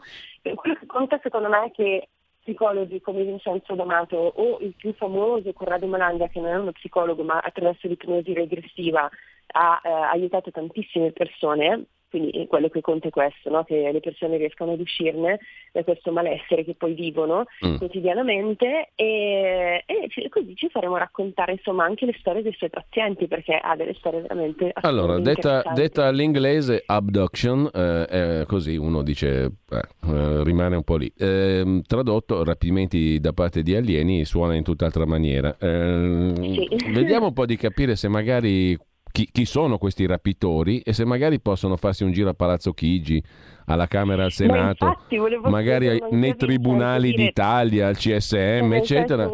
Di là, Però lì mai. bisognerebbe essere sicuri che non è che te li riportano indietro dopo, li prendono e amen. eh, perché di solito li riportano indietro. Eh, purtroppo, so purtroppo. purtroppo. Boh. Vabbè, ci parlo io, dai, se, ecco, me, ci parlo prova a chiedere, al dottor, D'Amato se esi- prova a chiedere al dottor D'Amato se esiste una categoria di rapitori che non portano più indietro nessuno. Così ci affidiamo a loro. Li mettiamo uno al Quirinale. Il prossimo presidente deve essere un rapitore alieno, diciamo così. Che si fa un po' pulizia, diciamo, dal Quirinale fa un po' pulizia. Ogni notte fa un viaggetto e ce ne acchiappa uno. Comunque, uno alla volta, uno alla volta per carità. Va bene, Comunque, va bene, okay. eh, grazie a Malika Zambelli. All'appuntamento con Stai Karma alle ore grazie, 12. Grazie a te, grazie a te Giulio. Da non perdere ragazzi, dov'è una radio dove si parla di, di rapimenti alieni? Dunque, ehm, cos'era il terzo brano musicale? Mm, beh, dopo, dopo, perché andiamo al martedì grasso, cioè il carnevale di New Orleans, niente po', po di meno. 17 dicembre 1937 nasce a New Orleans Art Neville, cantante, compositore, tastierista che ci porta nel pieno del carnevale di New Orleans. Tra poco però, perché adesso noi torniamo alla nostra bella rassegna stampa. No, però teniamo la tendina prima perché così vado a vedere un po' di messaggi vari. Luciana, Luciana da Udine, vedo comparire sul WhatsApp. Presumo che ella abbia eh, già scoperto cosa significa inope, perché siamo tutti inopi. Sono stato d'accordo solo per la musica, pago volentieri gli 8 euro. Complimenti, scrive un altro ascoltatore.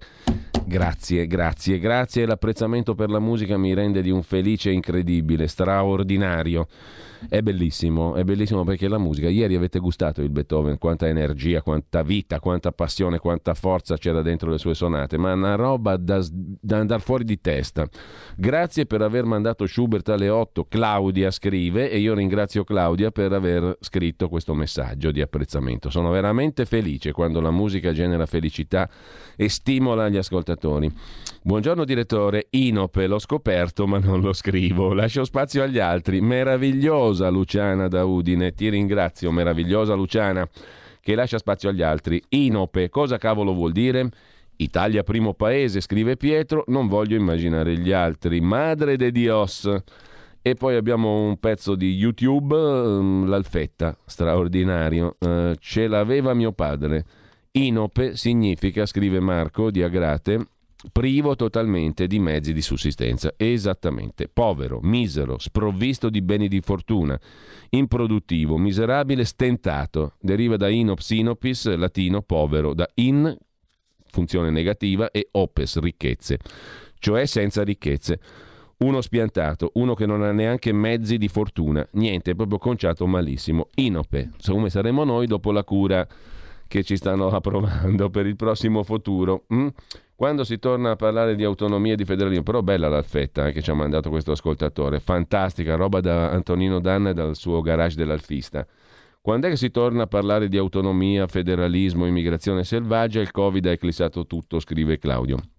Gianni da Genova, pure lui apprezza la meravigliosa musica, noi apprezziamo le sue straordinarie fotografie.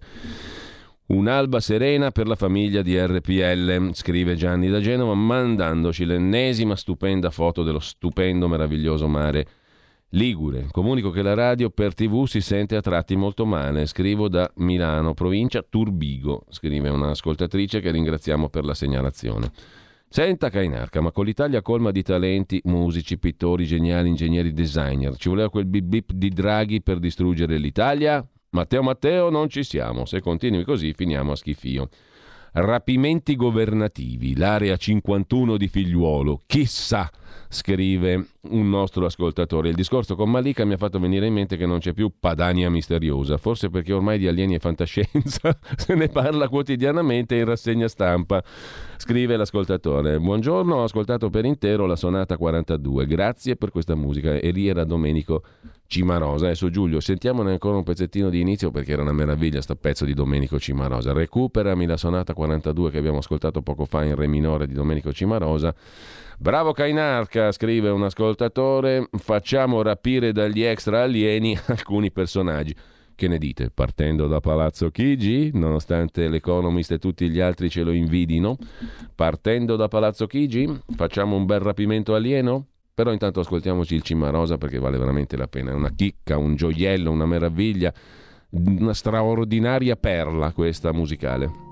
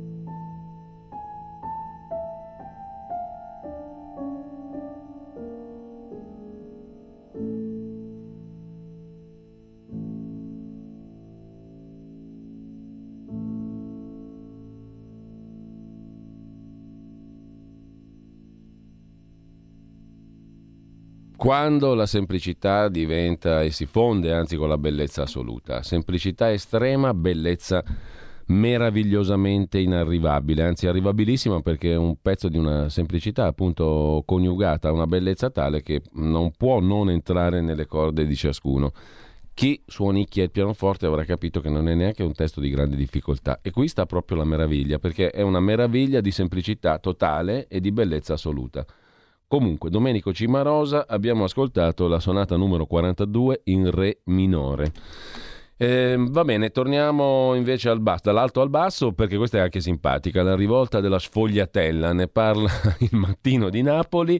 De Luca, il presidente della Campania, ha detto basta mangiare in strada come i profughi, viva Crozza che ne farà su un capolavoro su sta storia qua, perché eh, il presidente della Campania ha detto è da cafoni mangiare le pizze per strada, come i profughi. e tutti si sono un po' incazzati, i ristoratori napoletani, siamo offesi da queste frasi, perché noi lavoriamo. Controcorrente invece il pizzaiuolo Gino Sorbillo. Mi dispiace per chi avrà difficoltà, ma il virus va debellato una volta per tutte, perché la questione è sempre legata alla Covid. Il messaggero, il quotidiano romano, che si occupa stamattina in apertura della Covid, ovviamente, del commiato di Mattarella, ma anche di 150 milioni di euro per aiutare il turismo nel 2022 e altri sostegni per i danni al lockdown.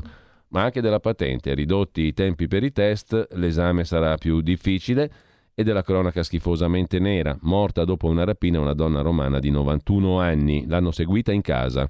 Deceduta Maria Pifano, una delle due sorelle novantenni narcotizzate e derubate. I ladri potrebbero essere entrati nella pausa pranzo del portiere per non farsi vedere. Non si esclude che la banda fosse alla ricerca di un appartamento da ripulire, vedendo una signora anziana si sia indirizzata su una preda facile. Con ciò lasciamo anche il messaggero, andiamo a vedere il tempo di Roma, perlomeno la prima pagina.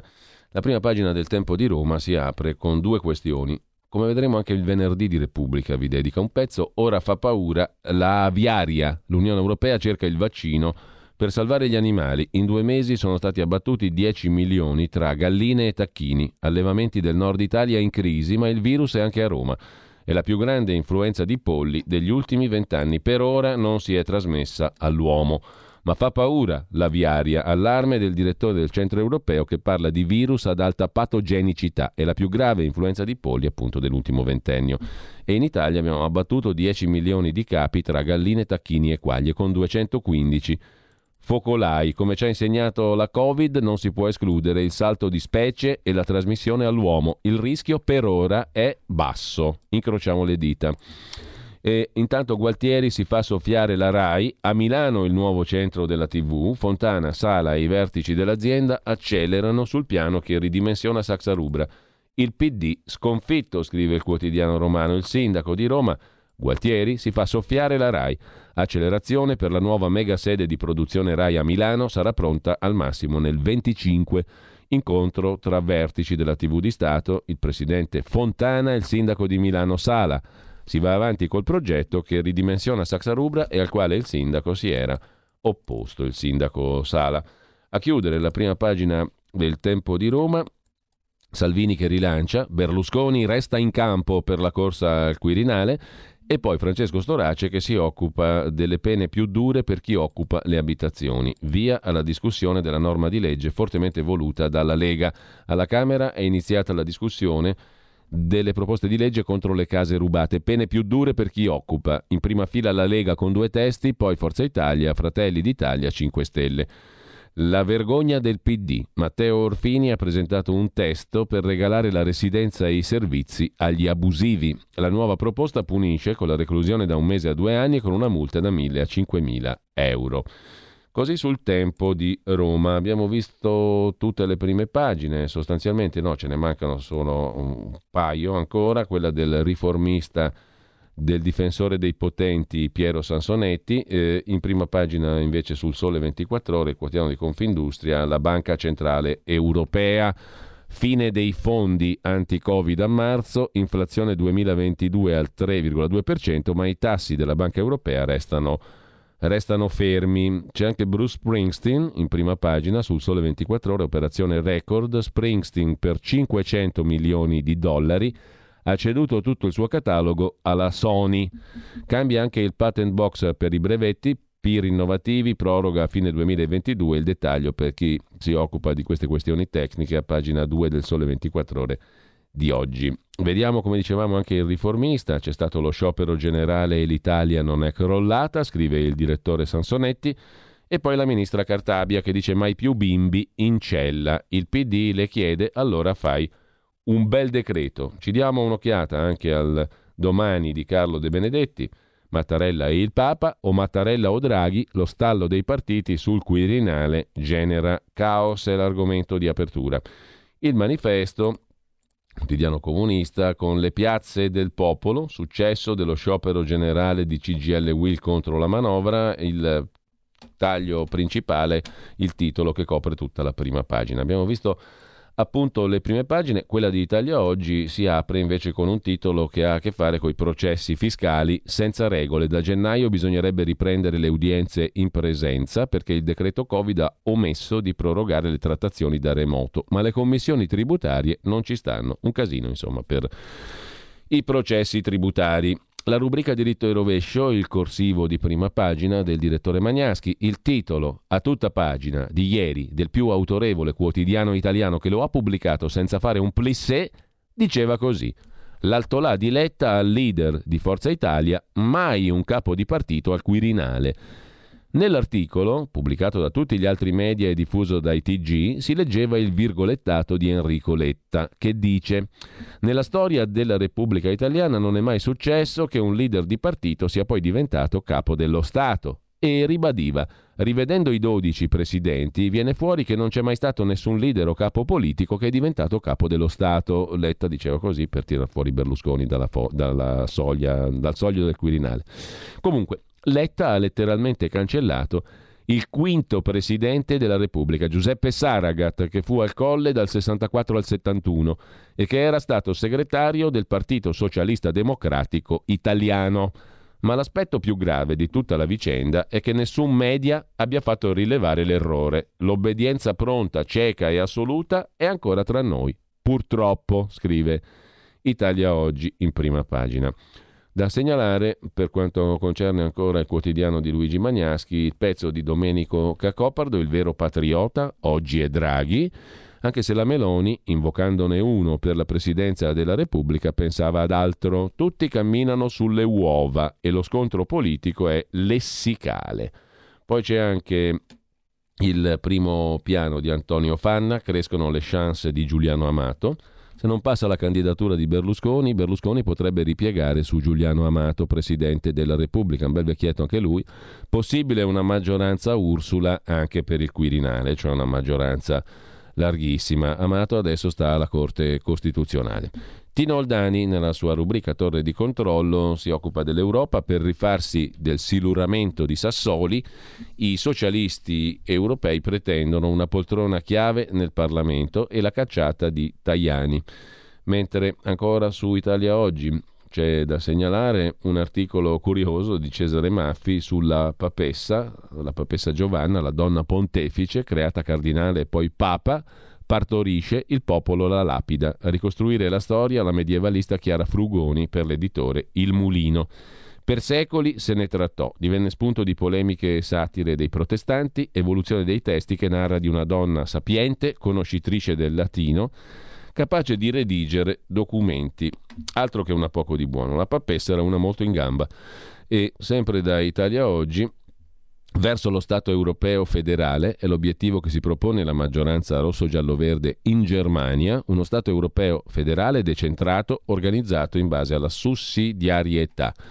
A sud delle Alpi ci si chiede se il nuovo governo tedesco abbandonerà la linea del rigore di bilancio, consentendo il superamento del limite del 3% nel rapporto deficit-PIL. Con ciò lasciamo Italia oggi e andiamo a segnalare adesso alcuni degli articoli principali della giornata dopo la pausa musicale. Adesso ci sentiamo un altro po' di musica, tutt'altro genere rispetto ai meravigliosi Schubert e Cimarosa, tuttavia Niente male, andiamo nell'atmosfera carnevalesca Go to the Mardi Gras, cioè il carnevale di New Orleans. Art Neville, che nasce a New Orleans appunto il 17 dicembre, oggi, del 1937.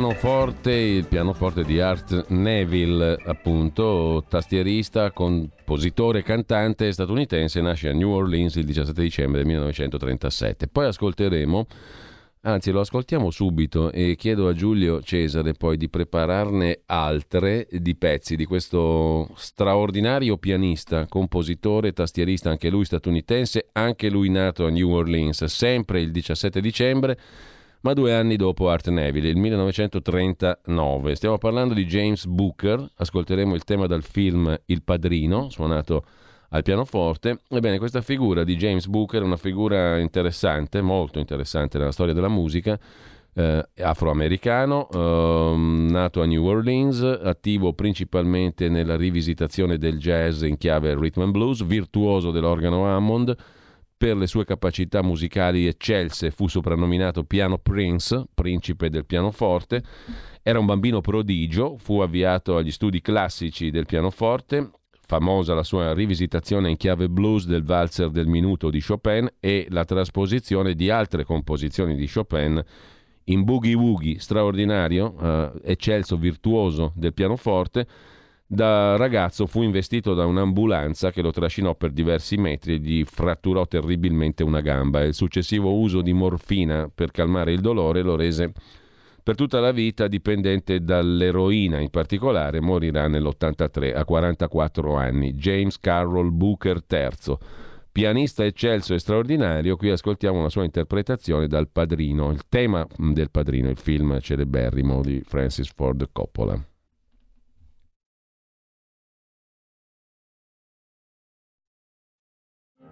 Jazz,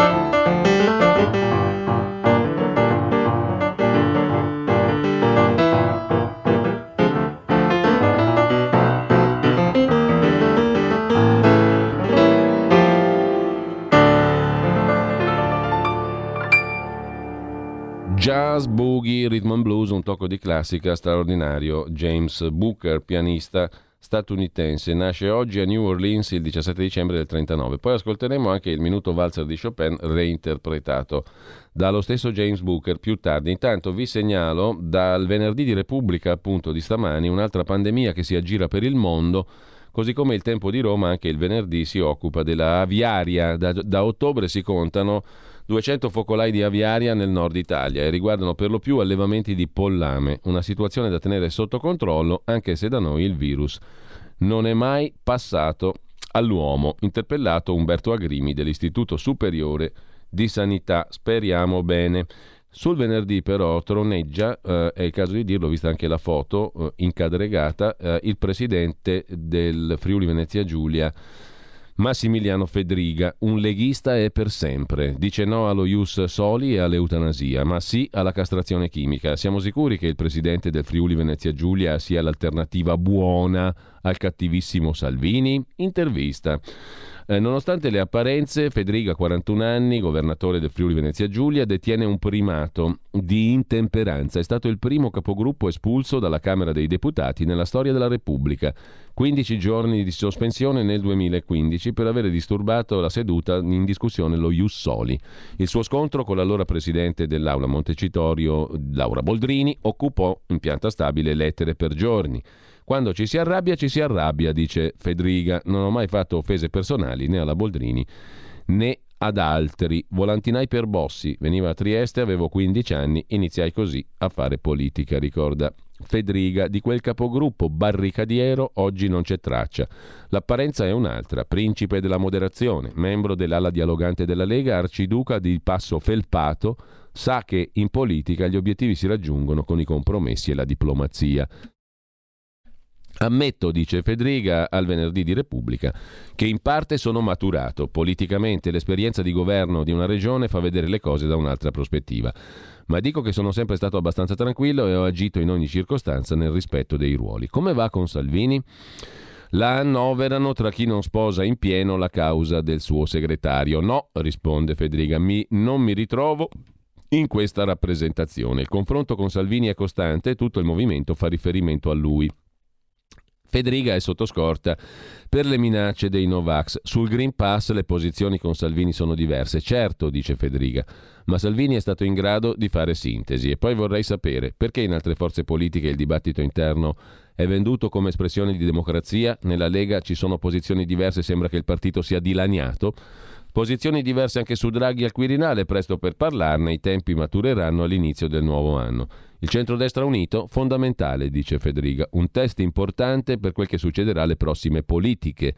Mi auguro non ci siano veti e preclusioni. Quanto alla candidatura di Berlusconi, è assolutamente un papabile, dice ancora Massimiliano Federiga. Orca malora, ci siamo persi un attimo soltanto che ci ritorniamo sopra, ci siamo persi il prosieguo dell'intervista sul venerdì di Repubblica, ma adesso ci ritorniamo, soltanto un attimo di pazienza andiamo a recuperare la chiacchierata con Massimiliano Fedriga, eccola qui. Dicevamo, mh, mm, e penso che sia una persona importante per il paese, ha governato per molti anni Berlusconi candidato presidente. Qualche problema con la giustizia? Tutto superato, molte di quelle questioni sono finite nel nulla. I 49 milioni della Lega, tutte quelle risorse sono state spese per stipendi e campagna elettorale come negli altri partiti. Il caso Morisi, Penso che Luca sia un bravo professionista, dice Federica. Può piacere o no, ma ha cambiato la capacità di penetrazione della politica nei social. Basta guardarsi intorno, molte forze politiche ci imitano. Mi dispiace per il pubblico ludibrio delle vicende personali che l'hanno coinvolto. Ci, chi ha accusato Morisi di comportarsi da bestia, nei suoi confronti ha fatto il serial killer.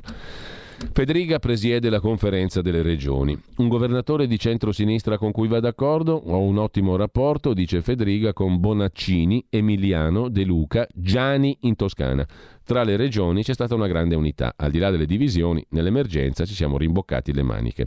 Ho iniziato a far politica a 15 anni, iscritto alla Lega aprile 96. Un mio compagno di classe aveva uno zio nel partito, sono andato a prendere la tessera col consenso dei miei genitori. Mi chiamarono per volantinaggi, c'era Bossi, arrivava a Trieste, sono leghista da prima ancora. A 12 anni ho scritto un tema sul federalismo. Era venuto Bossi alla fiera di Trieste, c'erano le elezioni comunali, ho iniziato a seguire la campagna elettorale sulle tv locali. Fin da piccolo in famiglia si discuteva di politica, nonno di sinistra, nonna democristiana, mio padre di destra. A pranzo esplosione atomica, a Pontida tutte o quasi tutte le volte, qualcuna sarà saltata per inconvenienti. Ha urlato Roma ladrona? Non ricordo. Nei cori non sono mai stato brillante, mi imbarazzano. La Lega è cambiata tanto, cosa resta uguale? L'attenzione all'autonomia dei territori, risponde Federica. Mai e poi mai lo ius soli. La cittadinanza non è metodo per integrare, ma certificazione di un'integrazione avvenuta. Eutanasia profondamente contrario, si dice ancora. Federica, poi il caso Regeni, primo atto da presidente della regione rimuovere lo striscione che chiedeva verità e giustizia per Regeni. Voglio che si faccia luce su questa questione, dice Federica, ma ritengo sbagliato lavarsi la coscienza con lo striscione, perché ci si abitua. Lo striscione non aggiunge nulla alla verità. Voglio ridare dignità a una vita persa e a una famiglia distrutta. Castrazione chimica, non vedo preclusioni nel discutere questa misura. La definiscono bravo ragazzo, ma un colpo di testa l'avrà fatto nella vita? Sono prudente, risponde Federica. Certo, avrò fatto arrabbiare i genitori qualche volta, ma non ho mai fatto follie particolari. Se mi viene in mente, glielo scrivo. Nessun ribelle tra chi ha composto la sua educazione sentimentale. Il primo libro che ricordo è Il piccolo principe, risponde Federica. Il primo concerto emozionante Vasco Rossi, Lignano Sabbiadoro. Mi ci portarono i miei. Lo ascolta ancora? Non più. Certo, Sally è una bellissima canzone, quella del cuore, The Story di Brandy Carlyle. Con mia moglie l'abbiamo ballata nel giorno del matrimonio, la ascolto spesso. Scaramantico non lo sono, solo all'università agli esami ho indossato la stessa camicia, credevo mi portasse fortuna. Insomma, per vedere Federica fuori dall'ordinario dove dobbiamo andare? Allo stadio? Ecco, qui c'è una differenza strutturale con Salvini, io interista, lui milanista ma ormai non segue più tanto il calcio, guarda solo i risultati e le classifiche, così Federica sul venerdì di Repubblica. Intanto, a proposito di Lega, sul giornale il pubblico ministero che indagò Salvini vicino alla Procura di Roma, lo vuoi, da Palermo è in pole position per la nomina a Roma. Salvini ha commentato ironico, non c'è alcun nesso dice Salvini, mentre a proposito di indagini giudiziarie, la Serravalle in Lombardia, le quote della provincia pagate troppo e ora gli amministratori devono risarcire.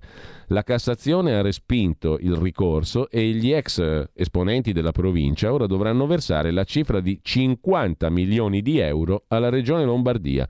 Gigi Ponti, ex assessore provinciale e consigliere regionale del PD, è tra i condannati. Dice sono vittima di una grave ingiustizia.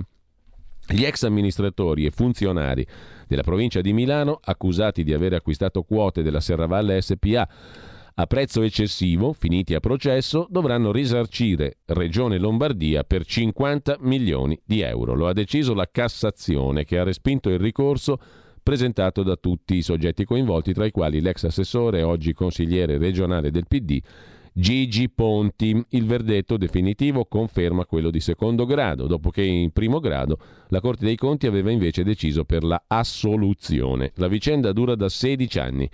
Inizia con la giunta provinciale del 29 luglio 2005 con la quale si dà indirizzo all'azienda speciale della provincia di Milano, ASAM SPA, di acquisire quote della società autostrade Serravalle. La giunta finì accusata per l'eccessivo prezzo. Adesso c'è la condanna definitiva in Cassazione. Non è poca roba, 50 milioni di euro da versare alla regione. Il 40% a carico dell'allora presidente della provincia Filippo Penati del PCPD-SPD, deceduto il 9 ottobre 2019 15 milioni per il segretario Antonino Princiotta, 5 milioni per i funzionari Vimercati e Saporito e 5 milioni per gli otto assessori Barzaghi, Dioli, Mattioli, Gasparini, Grancini, Rotondi, Mezzi e Ponti, giusto appunto. Vedremo come andrà a finire, però siamo in Cassazione. Intanto la grazia per l'uomo che sparò al ladro, il macellaio di Padova Walter Onichini, viene chiesta anche da Salvini che appoggia l'appello della moglie che ha scritto al presidente Mattarella.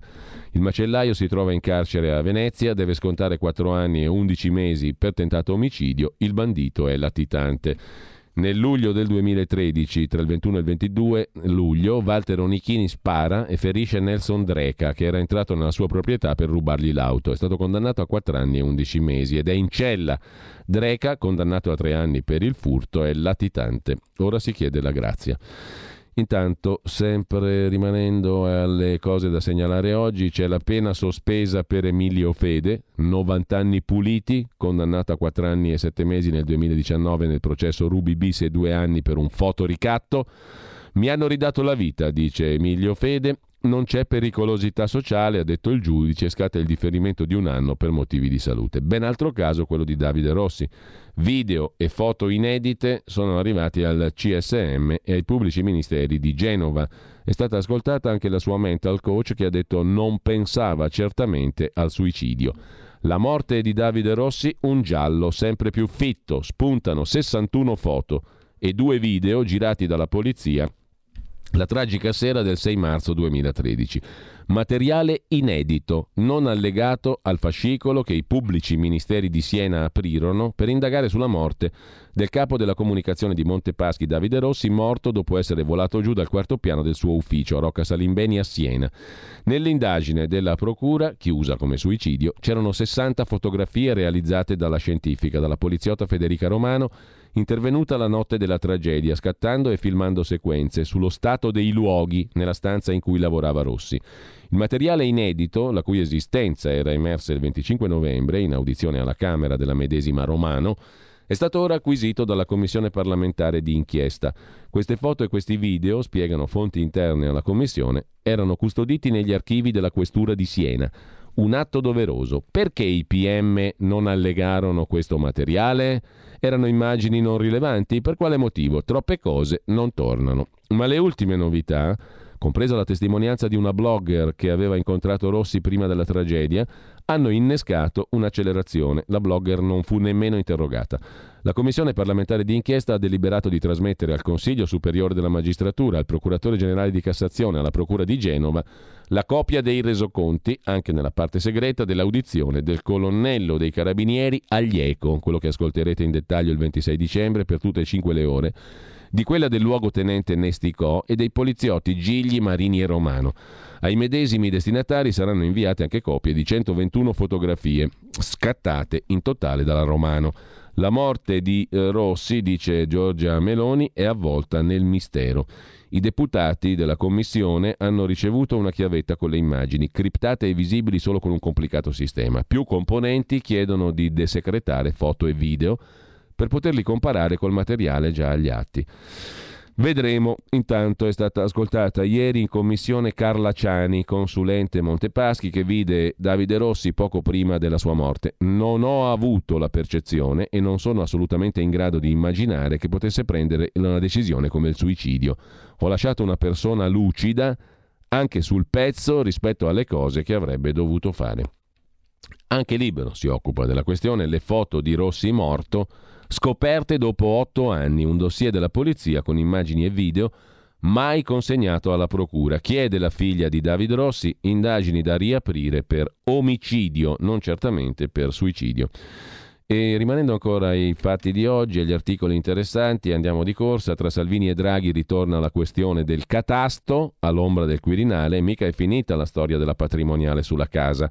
Si riprenderà intorno al gennaio, 10 gennaio, il termine ultimo per la presentazione degli emendamenti al decreto fiscale, alla delega fiscale. Staremo a vedere se rispunta la patrimoniale. Intanto, Avvenire, il quotidiano cattolico, si occupa delle pillole antivirali e di un nuovo vaccino, le ultime armi contro Covid. Arriva l'ok all'uso precoce del farmaco orale, il Paxlovid, Peace and Love della Pfizer. La Danimarca, prima nell'Unione Europea, utilizza invece il farmaco della Merck. Lunedì l'autorità europea del farmaco, l'EMA, potrebbe autorizzare l'antidoto americano Novavax, l'ente regolatore europeo, l'EMA, ha anche dato il via libera a due ulteriori trattamenti. Si tratta di un anticorpo monoclonale e di un antinfiammatorio, scrive il quotidiano cattolico Avvenire. Vi segnalo sul fatto invece l'intervista al virologo Guido Silvestri dalla Emory University di Atlanta. Mai più lockdown e chiusure, coi vaccini sono inutili, lo dimostra la Svezia, dove i vaccinati dopo il vaccino non hai più nessuna limitazione su Omicron i primi dati del Sudafrica ci dicono che il panico è ingiustificato, dice il professor Silvestri sul Fatto Quotidiano di oggi. Nel frattempo, sospeso in Italia Mariano Amici, medico romano contrario ai vaccini, protagonista di molte telerisse televisive. Vespa gli disse spero che lei venga radiato, ci siamo quasi. Su avvenire l'azzardo online, il mezzogiorno gioca molto più del nord, Campania, Sicilia, Calabria e Puglia sconfiggono nettamente per conti gioco online Piemonte, Lombardia, Veneto ed Emilia Romagna. Soltanto la magistratura con le sue inchieste, scrive Maurizio Fiasco su avvenire, prova a svelare il fenomeno. Abbiamo quanto tempo ancora? Poco, credo. Abbiamo pochissimo tempo, per cui dobbiamo leggere i messaggi. Orca la miseria, velocissimi. Metti la tendina, benissimo, da quando ho fatto il mio dovere, piacere, scrive Luciana Daudine nel contribuire alla radio. Mi sento più autorizzata ad abbeverarmi a questa fonte di conoscenza. Quanto si impara da tutti voi in tutti i campi. Grazie, scrive Luciana Daudine. Ma grazie a te Luciana doppiamente per essere così attiva e partecipante e per esserti abbonata e anche per le tue ricerche etimologiche, il giochino del giorno. Spero che Giuliano Amato non venga eletto presidente, scrive un altro ascoltatore, ha rovinato noi casalinghe, ci ha tolto la pensione minima, adesso dopo aver versato il dovuto ci ritroviamo con, persone, con pensioni da fame. Pulcherrimo, scrive la nostra Laura da Bologna, per quanto concerne la musica. Questi musicisti sono uomini con orecchio assoluto. Uomini che suonano senza conoscere la musica sono sopra la media. Scrive ancora un altro ascoltatore. Anche a buste gallarate e Daba Singhiozzo, Federiga al posto di Matteo. Da ridere, scrive Claudio. E ancora Federiga um, per, per Federica, PS 50 euro la settimana scorsa. Ah, per Federica sopra la storia dei vaccini. Percentuale vaccinati in Italia 99,9%, purtroppo nonostante la dodicesima dose i contagi continuano a salire. 50 euro alla radio, Guido la settimana scorsa. Grazie Guido. Peccato che Federica non lo voterà più nessuno, scrive un altro ascoltatore. Per acquisto azioni autostrade in Lombardia i soldi li riavremo presto e totalmente. Sicuramente. La differenza fra te e gli altri cronisti fanno la rassegna stampa, tu sei preparato, loro no. Questo non è vero assolutamente, ma lo dico in realtà. Qua si vende molto fumo da questa rubrica, che è poi la cosa fondamentale per chi vuole imparare. Siamo tutti inopi, tutti poveracci assettati di mm, bello, di, di giusto, di vero, se vogliamo quello sì, però, però molto pieni di lacune e di buchi. Intanto ci ascoltiamo il minuto valzer di Chopin interpretato alla sua maniera da James Booker, grandissimo pianista che oggi ci ha deliziato e ci continuerà a deliziare. E buon ascolto per tutto il resto del venerdì e mi raccomando abbonatevi, abbonatevi, abbonatevi, abbonatevi, abbonatevi, radiorpl.it, sostienici, abbonati, donazioni. Booker!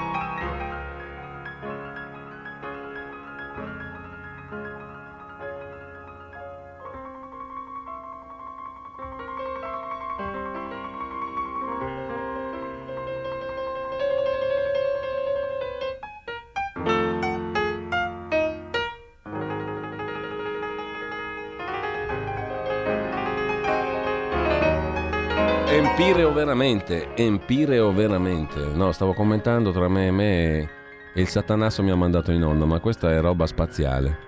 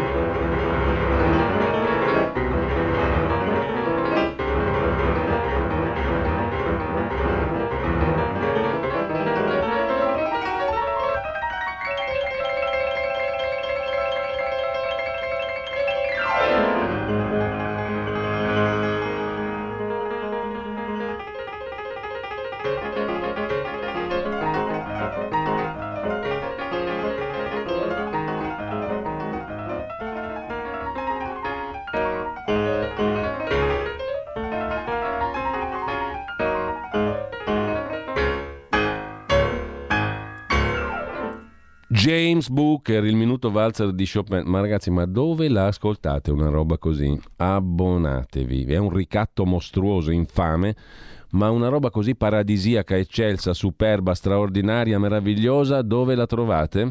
Intanto il qui Parlamento, buon ascolto. Qui Parlamento. Passiamo all'interrogazione numero 3, 26, 77 dei deputati Molinari e altri concernente iniziative di competenza in merito al fenomeno delle cosiddette baby gang nell'ottica di percorsi di recupero, educazione e integrazione dei minori coinvolti. La deputata Benedetta Fiorini ha facoltà di illustrare l'interrogazione di cui è cofirmataria. A lei la parola, prego. Grazie Presidente, signor Ministro, onorevoli colleghi. È recente la notizia del pestaggio ai danni di una studentessa diciottenne di Sassuolo, Modena, da parte di un gruppo organizzato di ragazze di origine straniera. Di pochi giorni fa la notizia sconcertante della mamma di Vigevano colpita da calci e pugni con cinque giorni di prognosi per essere intervenuta in difesa del figlio di 11 anni vessato ricattato per strada da un gruppo di delinquenti guidato da un tredicenne. Si tratta solo degli ultimi episodi in ordine di tempo di un fenomeno che ha assunto dimensioni preoccupanti. Sono numerosi fatti accaduti anche a Reggio Emilia, Parma e in altre molte città. I dati relativi alla criminalità minorile del Paese confermano uno scenario complesso su cui appare prioritario richiamare l'attenzione delle istituzioni. Occorre individuare subito soluzioni volte al contenimento di questo fenomeno e al recupero dei minori coinvolti. Dunque le chiedo quali iniziative il Governo intende intraprendere in tal senso. Ringrazio la Ministra per le politiche giovanili Fabiana Dadone, ha facoltà di rispondere. A lei la parola, Ministro. Grazie Presidente, ringrazio gli onorevoli interroganti per aver sollevato una problematica che è importante, un tema delicato che riguarda un fenomeno che vede ragazzi e ragazze spesso anche molto giovani riunirsi in gruppi con lo scopo di commettere reati e porre in essere comportamenti antisociali.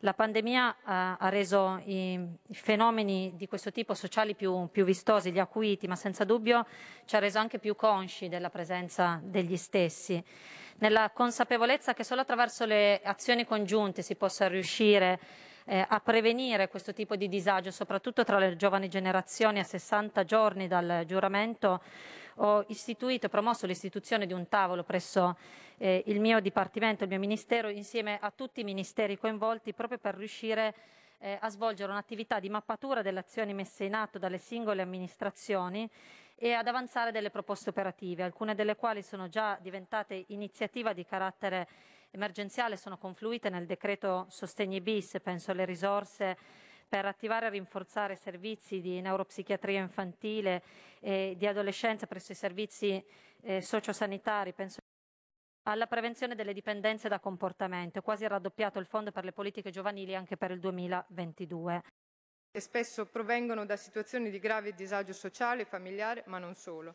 Questo non è più accettabile è necessario vengano prese subito con estrema urgenza misure che consentono di fermare questi ragazzi, poterli veramente recuperare, educare al rispetto delle regole, perché loro sono espressione di un fallimento sociale, educativo e anche scolastico a cui occorre far fronte. Queste situazioni di disagio finiscono con il gravare inevitabilmente anche sulla scuola, che deve spesso supplire alle famiglie sul piano educativo. Per questo ritengo sia prioritario sostenere la scuola, gli insegnanti e se necessario anche introdurre figure nuove professionali e qualificate in modo da assicurare una presenza costante nel percorso scolastico ed extrascolastico capace di fornire loro modelli di riferimento positivi e legali. Ministro, concludo. Noi continueremo a vigilare e a dar voce ai nostri concittadini allarmati da questo dilagare di violenze e ci auguriamo che si possa quanto prima dare una risposta in termini di sicurezza, di servizi sociali ed educativi, che va detto, se funzionassero dovrebbero prevenire l'azione delle forze dell'ordine e delle autorità giudiziarie. Ascoltiamo e reagiamo tutti quanti subito a questi segnali d'allarme che la nostra società ci sta lanciando. La ringrazio. Passiamo all'interrogazione. Qui Parlamento.